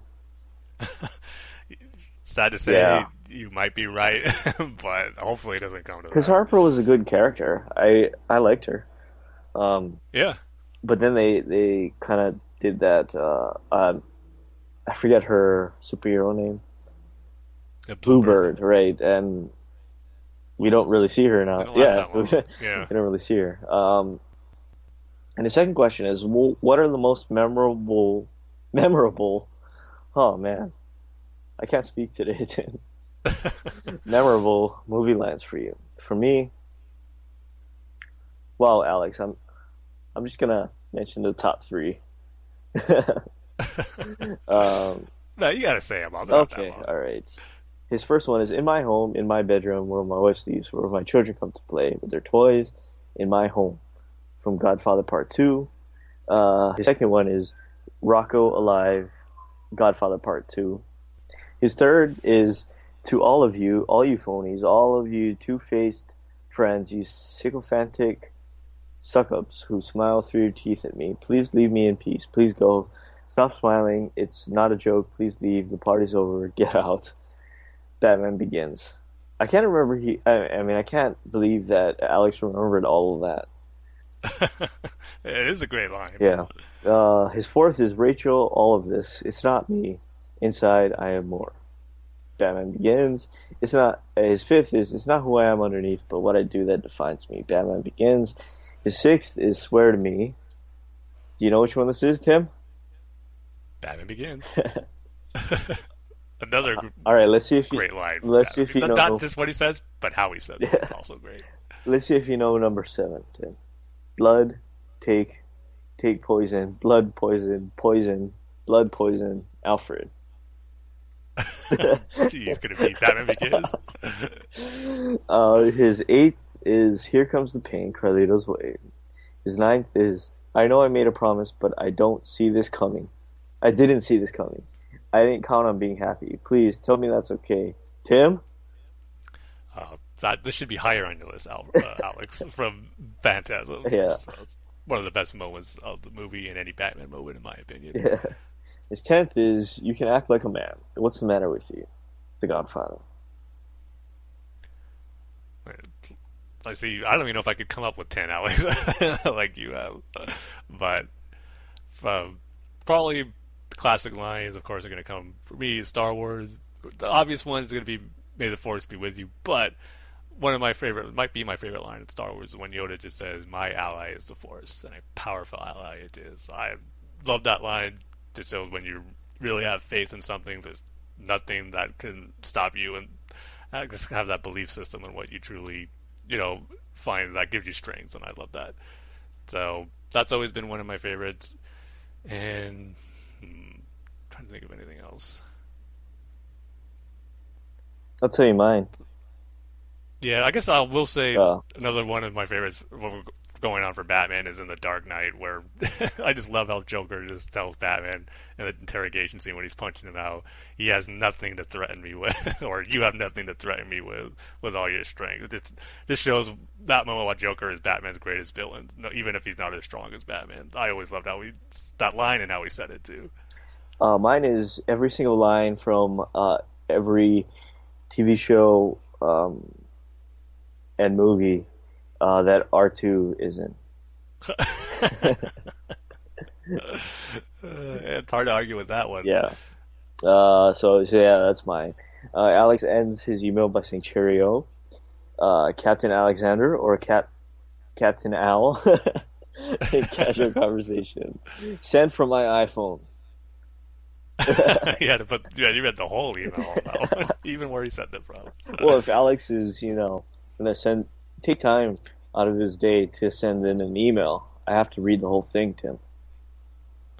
Well, that's fair. Yep. But I do like Cat and Mal. I think we have to start calling them. Yeah, that. Cat and Mal. That's a that's a good one. Um, well, thank you, Alex, for all your your questions and uh, your email. And so so keep sending them in. It wouldn't be a Bat Fans podcast without your email for some reason. It just wouldn't No, feel right. No, we'd have to cancel the whole show. So Yep. Make sure you don't stop, Alex. Yeah. Well, we'd have to stop this show completely. Um, no more show after this if you didn't send in an email. So no pressure. Keep them coming. uh, well, well, why don't you read uh, Jordan's email, Tim? Yep. Jordan says, Hey, Tim and Dane.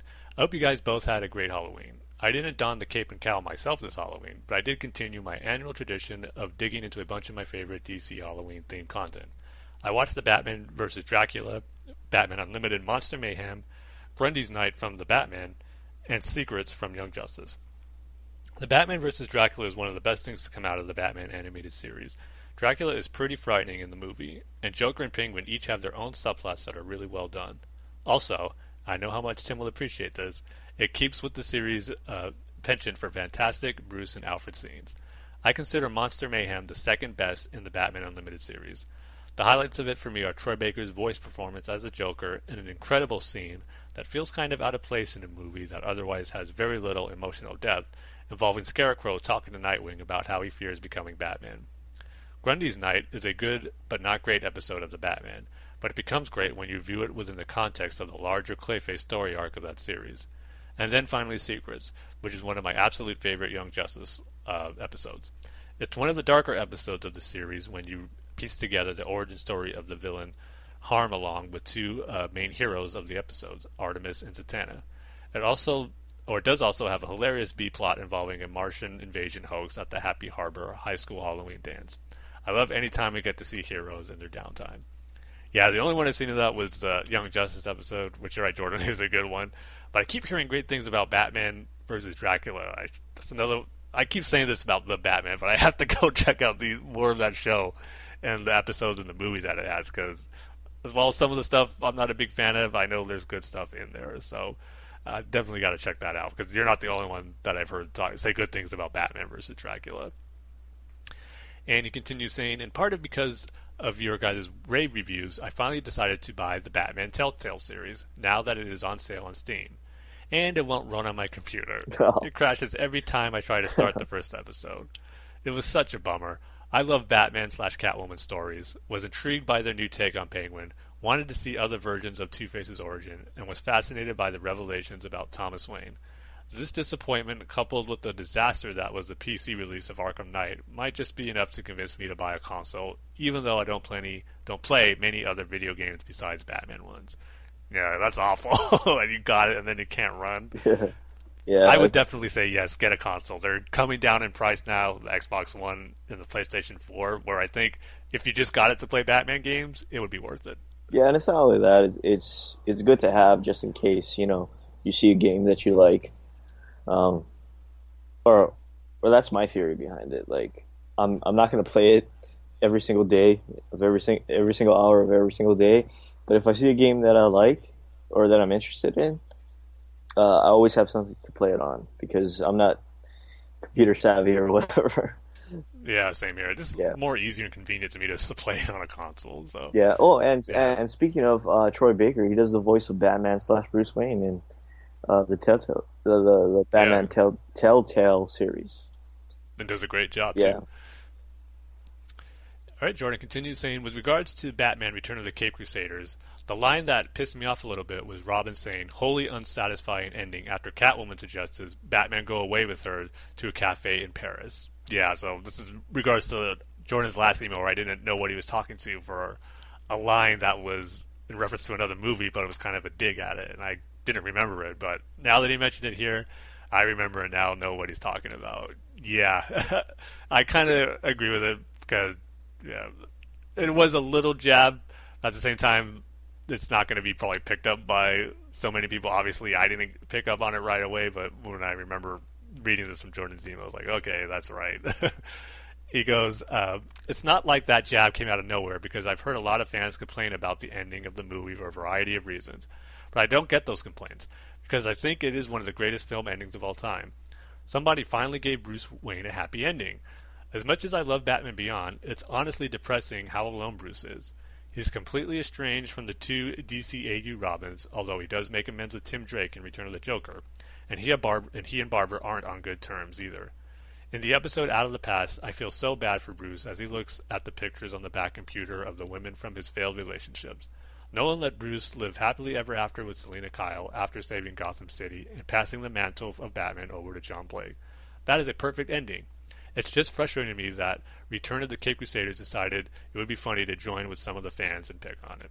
Yeah, completely agree 100% Jordan. It's especially now that it's 4 years old. It's almost like people still bagging and making cheap joke jabs at the prequels. Like, Come on, just let it go. Even if you weren't happy with the ending, no need to poke, poke a jab at it because I totally agree. For the self-contained story that the Dark Knight trilogy was, it was a great ending for Bruce, and to finally see him get a happy ending was cool. So I agree with you 100%. He goes, I'm totally with you, Tim. Just like Young Justice, Green Lantern the animated series was another phenomenal animated series that got canceled far too soon. It was an emotional roller coaster of a series, which I guess is fitting given the premise of the emotional spectrum. I loved the buddy cop aspect of it with Hal and Kilowog, but then it also got me so invested in two completely original characters, Razer and Aya. In addition, Bruce Timm's art looked really good in CG style. Who is Kilowog? Oh, you don't know who Kilowog is? No. I, I, I've, You don't even I've, remember him from the Green Lantern movie? I've never really uh, been into Green Lantern. He's the alien. He's like the drill sergeant of the Green Lantern Corps. He kind of looks like a hippopotamus. Hippopotamus. He's really big. Hmm. Yeah, I'll I'll just send you a picture Okay. of him. I think you'll recognize him once you see him. All right. But he's one of the best characters in the Green Lantern mythos. He's really good, Oh. and his catchphrase is "Poozer." That's what he calls every green, new Green Lantern recruit. What um what planet is he from? Uh, you see, you're gonna make me look like a bad Green Lantern fan now.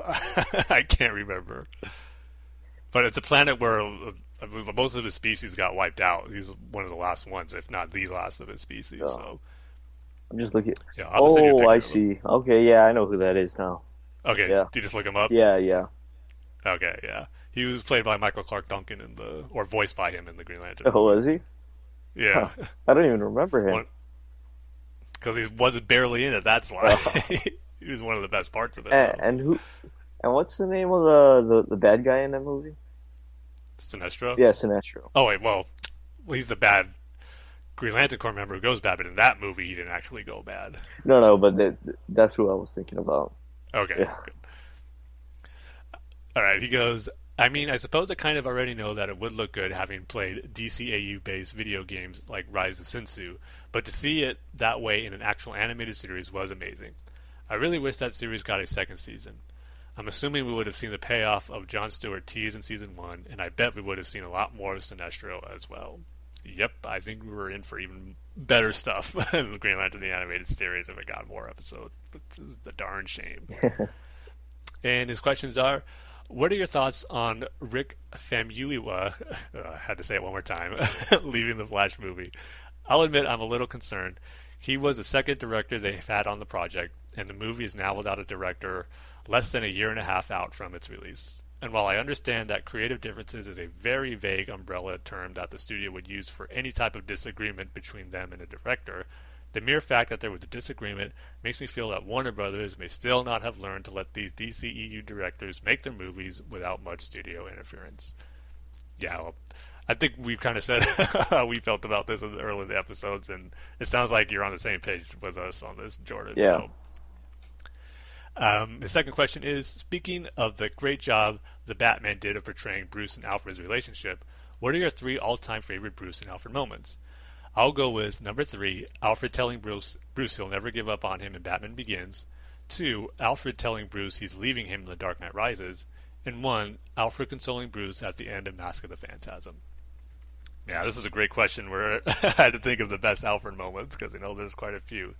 But for me, um, number three, I'd go with it's a small one from Mask of the Phantasm, but like the one you mentioned was great too, where he consoles Bruce and tells him about the abyss that he and Andrea uh, fell or could have fell into, but he didn't, which was great. But I love the line where he kind of hints at Bruce going to see Andrea, and Bruce just goes, "You think you know everything about me, do you?" And Alfred just goes, tells him about you know he's the I think was, I've doesn't your bottom since you're a baby or something like that? I bloody well ought to, sir. I just loved how he's remi- reminding Bruce that he's been there since he was a baby, changing his diapers, and yes, he should know everything about him. So I just love that interplay to their long-lasting father-son type relationship that they have. Just a great way to kind of express that in a funny way.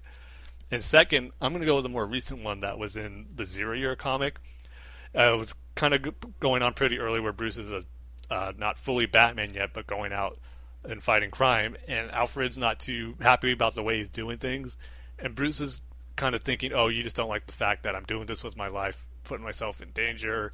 And Alfred goes, "No, that's not it at all. I think you're going about this the wrong way because you're not doing it as Bruce Wayne. Also, you need to go back to Wayne Enterprises, make yourself known because at that time period he was still pronounced dead from being gone so long." And Bruce is telling him, "You know, you got to do good as Bruce Wayne too, as well as you know being out as a vigilante." And he said somehow your parents would be ashamed that you're not using your Bruce Wayne name to do that. And that kind of makes Batman snap a little bit and just starts yelling at Alfred and saying, like, how could you say that? What have you done?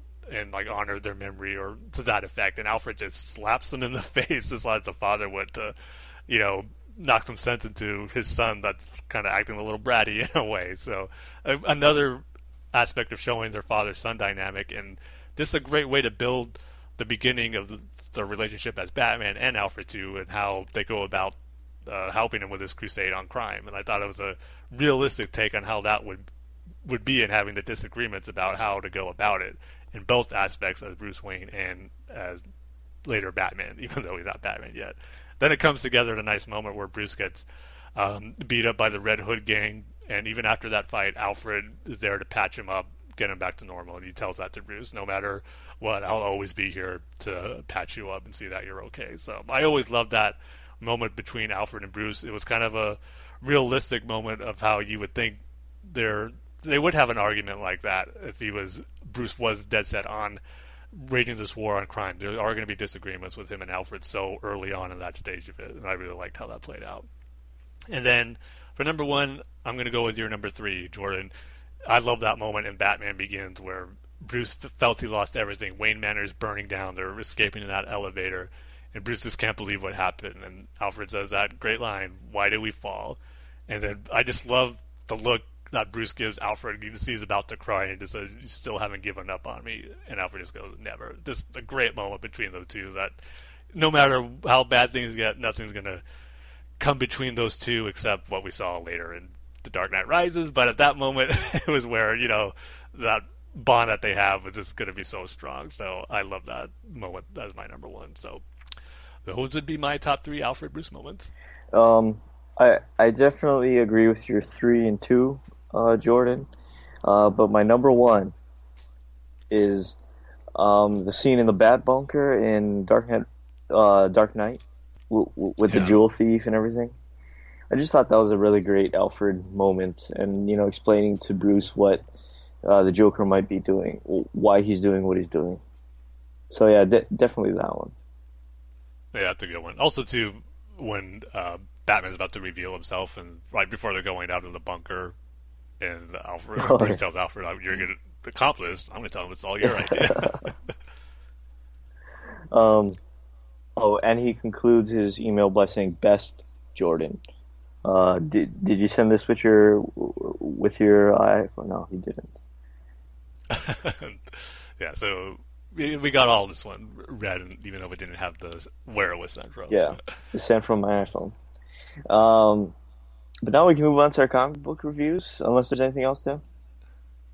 Nope, I think that was it. So, as usual, thanks as always, Jordan and Alex, for sending your emails.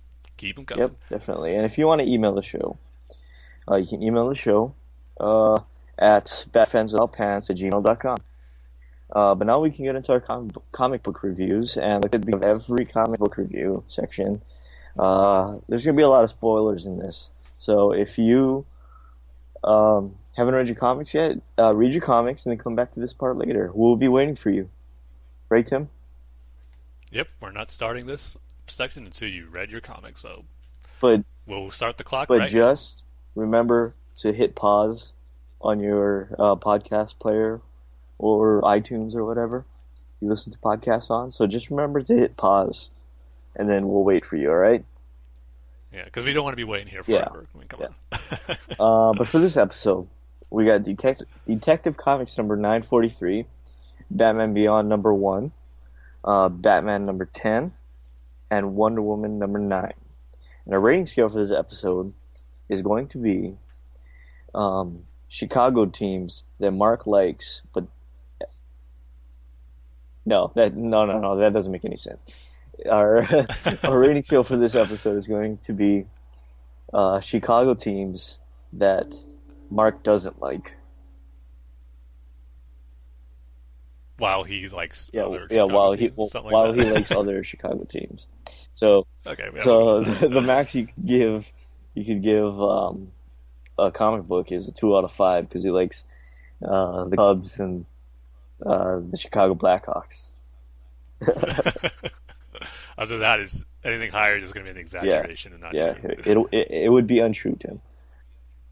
And un- unfortunately, I didn't get to read my comics this episode. I've just been busy. I barely had time to play the um, uh, episode three of the Batman series. Ah.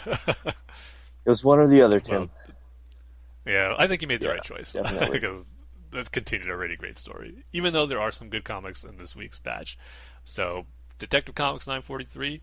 Um, this one, I was I don't want to say concerned, but I was curious of how this next story arc would be after the great first one we got in Detective Comics since Rebirth, and I'm glad to say this one is off to a great start, just like the first one was. Intriguing story already, and more awesome, great character moments. It starts off with there was an attack on Wayne Enterprises, and there's like graffiti on the main sign on the building that says "No more bat symbol" sprayed in red. And Renee, Renee Montoya called Batwoman in to check it out because she first, you know, assumes it was for her because it was in her symbol that was spray painted on the, uh, the Wayne Enterprise building.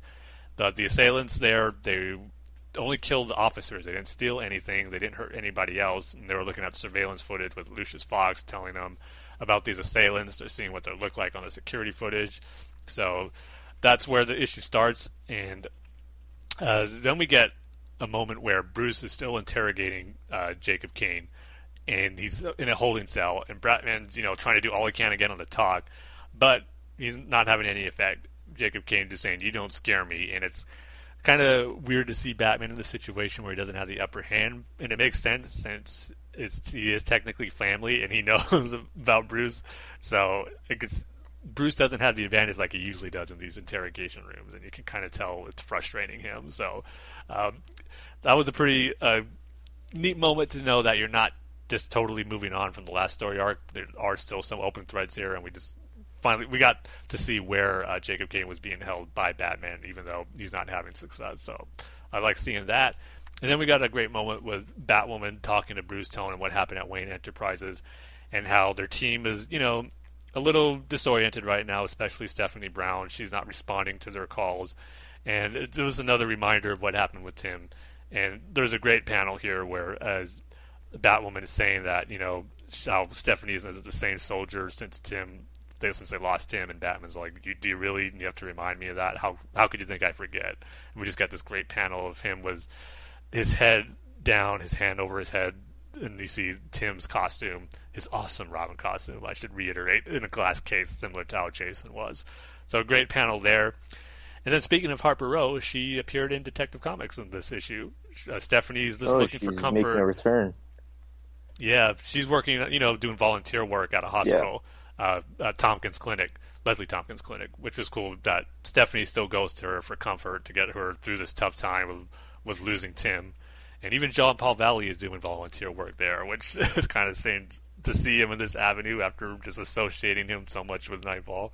So uh, then one of my favorite moments here is between Orphan and Clayface, where they're doing some training in the quote mud room, as their training facility is called. And they're taking on man bats, and they're having success about them or defeating these man bats. And Clayface and Orphan, you know, are celebrating their success, and they're all all right. Let's see what this computer can do. Give us the ugliest, the biggest bad guy from the Bat computer, and take a guess of what it brings up. Clayface. it brings up this big, huge Clayface monster image, and that kind of startles Basil a little bit. And Orphan just says, you know, computer stop the program, and the Clayface just falls to the floor, just saying, "You know, that's all I am. That's all I'll ever be, just a monster." So then Orphan's there to comfort him, saying, "You know, not anymore." Just more great team dynamic, team building moments that this series has done a great job so far since Rebirth launched, and we're just getting more of it. I love every time we get panels and sections like that in the Detective Comics. It's just so good. So Bruce and uh, uh, Kate are going to this fundraiser for the GCPD, but yet there's protesters there because they don't like that they're you know associated with Batman, especially with Gordon. And uh, Kate is kind of wondering why they even bother going, and Batman's there to recruit someone for the team with the loss of Tim Drake, and that is going to be Luke Fox, another guy who's very tech savvy, and Bruce thinks will be good for the team. But Kate doesn't think so because uh, he's kind of, you know, really going about the playboy image of a celebrity, just there to play to the cameras, there for having fun and good time, not really concerned with doing what's best as a superhero. So Kate doesn't really trust him, but Bruce Bruce does, especially you know being so close with the Fox family. And I kind of forgotten about Luke and Batwing. It's been a while since we've had stories with him, and he has an awesome costume. So if he comes back with that costume, I'm going to be all for that. But I do like the the ready a rift between uh, Luke and Kate, where she doesn't really trust him and doesn't think he's doing things for the right intentions, uh, like Bruce does. So it's going to be interesting to see how he fits into the new team dynamic. And I imagine it's not going to be good because I'm sure Stephanie and some of the other members are going to probably not take to him right away, thinking he's the replacement for Tim, who is irreplaceable amongst that team. So it should be interesting to see how he uh, gets along with the other members of this new team. So excited to see how that plays out. And then the issue ends with the team or the criminals that attacked the Wayne Enterprises attacks this police fundraiser, and they're calling themselves the Victim Syndicate. And I like their angle that they're playing up here because they're making it seem like, or they're a group of villains who are affected by who they call the greatest villain Gotham has ever known, Batman.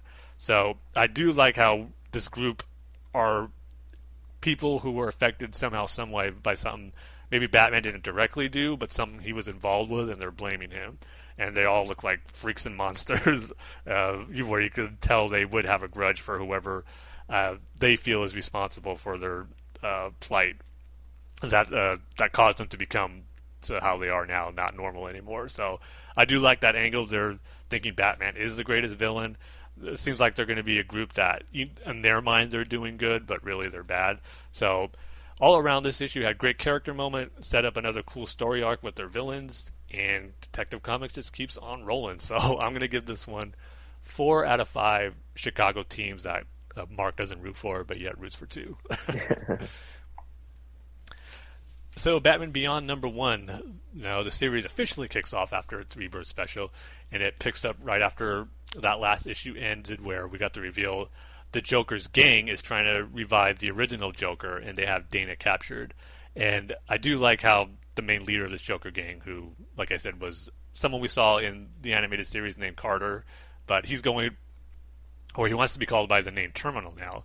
And he, I like the dialogue he had with Dana as far as telling her that Joker really is the people or the person or the historical figure that most people look up to in Gotham. It's not Batman. Uh, for those for the people in the different emotions that they feel in life, like when you're just having a bad day, things aren't going right. Who do people think more like Batman or the Joker? It's the Joker because you know we all have those emotions where we get upset and whatnot, and the Joker brings that out. Yeah, it's a twisted way of viewing things, but I definitely bought into someone like a Joker's game member would believe that how Joker is, you know, the more inspirational figure in Gotham other than Batman. So it's a pretty good twist on how those who look up to the Joker and want to be like him would, you know, kind of make it where or rationalize that it is the more reasonable thing to do to bring him back to make Gotham the way it really is instead of Batman. So I like that idea of the Joker's gang, and that's what their goal is. And then we got some cool stuff uh, between uh, Terry's uh, brother Matt and uh, Max, who he's bringing into the Batcave. And Matt's always been a character who was always underused in Batman Beyond. It was always assumed, oh, he's probably going to be Terry's Robin. And I think maybe they will eventually do that, but it's good to see that he's being a more active role in Terry's crusade as Batman. He's kind of being is uh, like kind of how Max was is and Bruce was in the show. The people behind the scenes uh, giving him directions on where to go from the Bat computer. Looks like he's taking up that role, which is pretty cool to see. And Terry uh, continues to go up against the Joker's gang. We last left off, he was going up against this Venom enhanced Joker's gang member and was buried in rubble. He gets out of that. We get a pretty cool fight sequence uh, as he takes out this uh, Venom induced Joker's gang member by slamming his batarangs on the back of his uh, Venom tubes that he had connected to him. This is a, a cool, brutal fight scene, but that wasn't the end of it because Terry gets mobbed by a bunch of different Joker's gang members, and he's just realizing, you know what, I just can't jump into this like nothing has happened. He's been out of the game for a while, and he's rusty, and he kind of overestimated himself, and he just has to escape for this moment because there's no way he can beat this many Joker members, and flies away with his suit pretty damaged and ripped up. So I like too how it was kind of realistic of you know being back for so long, you just can't jump into being Batman again, especially for someone like him who's still fairly new at this. I'm assuming at this point of Batman Beyond. So I liked how it played into that aspect where he overestimated himself. He needs to do better. So what does he decide to do? Instead of going back as Batman, he's going to infiltrate as one of the Jokers. The last page is him in disguise with Joker makeup to go undercover. So a good issue, a good solid continuation from what we got in the Rebirth special, and kind of still anxious to see what they're going to do with the Joker. If that really is him, is he going to be revived at all? What's how is he going to play into it? So curious to see how that's going to end up when it's all said and done. But it's just good to have a Batman Beyond story again. After two issues in, I'm enjoying it. So I'm going to give this one three out of five Chicago teams that Mark roots for, other than the two he already does. And now it's time for Batman number 10. And uh, this one, I'm just going to go out and say it. I was disappointed with it. I really liked the first part of I Am Suicide, but this one, yeah, I had a lot of issues with it, unfortunately.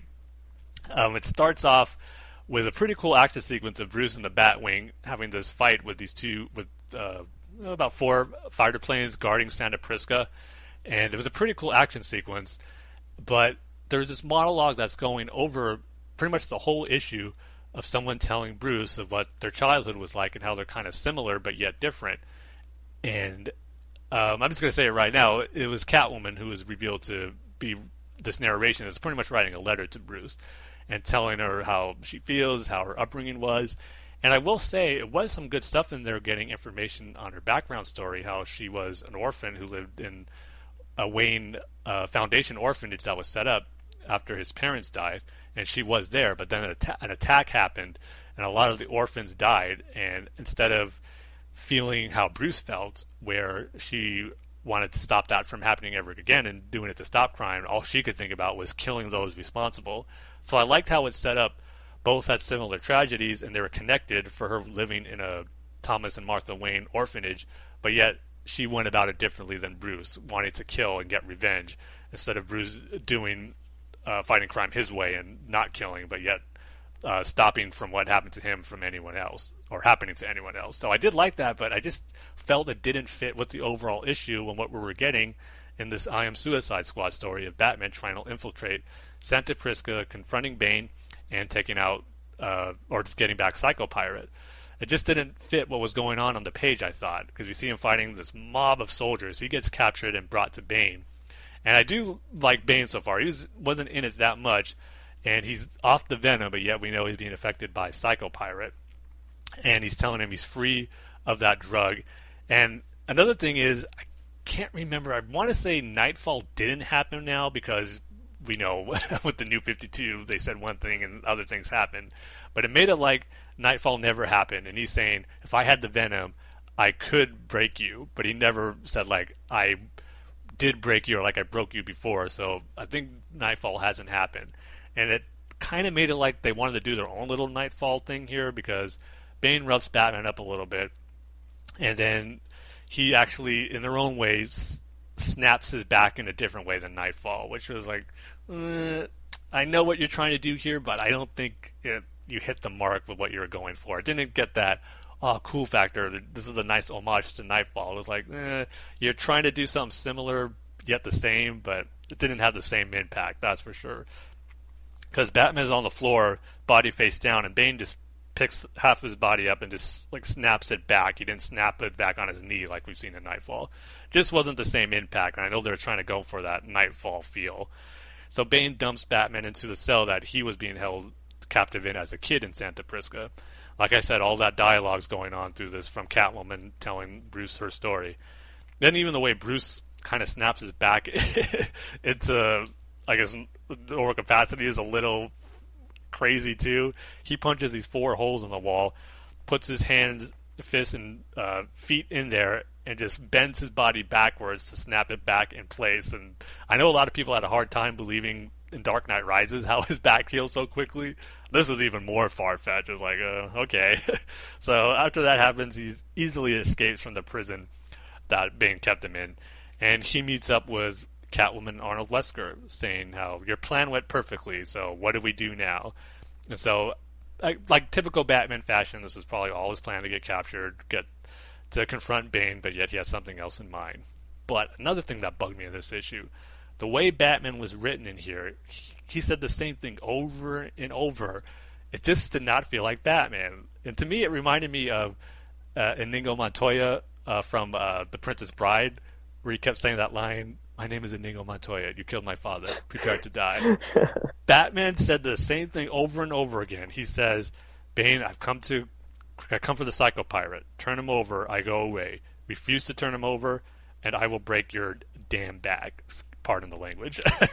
but he says that over and over. When Bane captures him, he says that again. When he's down in that cell, he says that. And when Catwoman comes into uh, at the end where she sees him, he says that to her again. It's just like, man, what is? Why is Batman talking like this? This seems so out of character. I thought that didn't fit at all. Catwoman's monologue throughout the whole issue I thought was misplaced, even though it was cool to learn that backstory for her. It just didn't feel like it all came together in this issue. So I'm just going to give this one two out of five uh, Chicago teams that Marks roots for. So that one's in uh, matches up perfectly to the team he actually roots for too. yeah. Well, I mean, let's see. There's the Chicago Blackhawks, the Chicago Cubs, the White Sox, the Bulls, and let's just say Bears. the yeah the yeah the Bears. Okay, so five.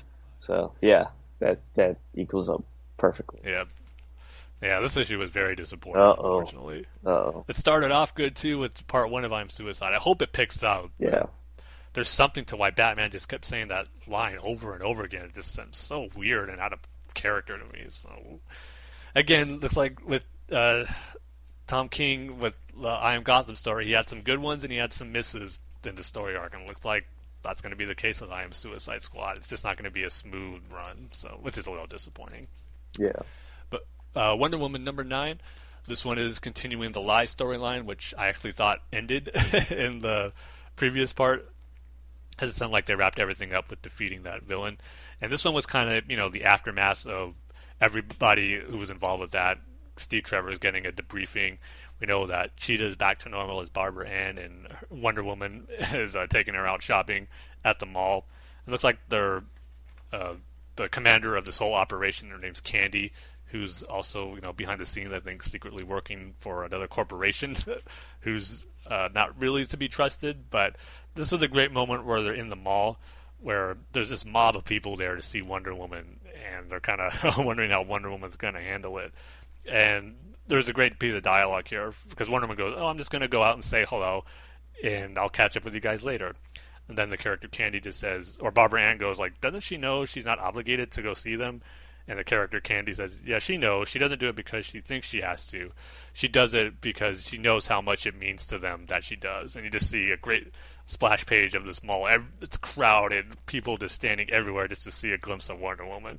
And just you know showcasing the hope and inspiration that Wonder Woman gives to the characters in the story and just even in real life the symbol of inspiration that she provides so I'm sure of so many people so which is kind of cool and so like I said it turns out there's this corporation called the Empire Enterprises where the CEO of that is trying to kind of get the same thing Wonder Woman is after finding Themyscira, but yet wants to take control of Wonder Woman. We don't know what her end game is, but she's involved in, you know, wanting to find Themyscira, just like Wonder Woman have uh, control, I guess, of her because she does mention that that Woman is now under our control, but we don't know for what purpose yet. And I think that character, like uh, Candy, is involved with that kind of playing a double agent, so to speak. So we'll see where that goes. And the other big part of this issue, as Barbara Ann's trying to figure out why they can't find Themyscira, Diane and Steve kind of have a nice moment together because after everything that's going on since the New 52, her relationship with Superman, what their relationship is, kind of laying everything out and decide where they go from here. And it was kind of almost like a cleansing of the plate type of thing as far as getting a fresh start because we know the whole romance with her and Superman didn't work out well, even from a story standpoint. And so it made it turn out that her and Steve are always meant to be together, and they kind of play that in the way they were talking to each other, which I thought was uh, kind of nice to see and see that this is where the relationship is going. It's not like a will they, won't they type thing. Superman being dead now going to play a factor, but they kind of laid all that out, got past it, and they just said that you know no matter what happened, Wonder Woman tells Steve, "I have never forgotten you," and Steve says, "I'll always be in your corner." And then they share a nice kiss on the, on the splash page. But before they can enjoy the moment, uh, Steve gets a call from Barbara Ann that they have something about how to find Themyscira. And it turns out that it's not something physical that it disappeared. It's just that for some reason Wonder Woman doesn't have access to it. Only those with divine power can be able to go to the actual plane of existence to where Themyscira is. Because the physical island you can see, but it's not Themyscira. And for some reason, Wonder Woman does not have access to that anymore. And that's what they're trying to figure out. So they have an idea to go to a point of where it would be at its where its barrier um, is kind of weak. So her Diane and Steve go there, and it turns out it worked because she's there as Steve in Wonder Woman Land. Her mother and a bunch of other Amazons are there to greet her, and she just says, "Welcome home to Wonder Woman." Things look. I mean, it's raining. It doesn't look very peaceful. The sky's red, so I'm curious to see what the status is of Paradise Island right here. And there's probably something more to it than uh, Wonder Woman's mother uh, kind of welcoming her with open arms. I'm sure there's something else going on there, and we'll finally find out why. Hopefully, why she wasn't able to have access to it before. So I'm glad that the series is moving forward, where she did get what she was set out to do to find Themyscira and hopefully get more insight to her lost memories, or which we got teased about in uh, the rebirth special, and why she's having conflicting memories, which is the whole reason that prompted her journey. So another solid issue was a good, you know. Uh, issue to take a step back from the actual story, catch up with the characters and how they're dealing with the aftermath of the events from the first five parts of this live story arc, and a nice moment for Wonder Woman and Steve Trevor. So uh, this was another good issue. I'm going to go ahead and give it four out of five Chicago teams that Mark roots for, besides his other two.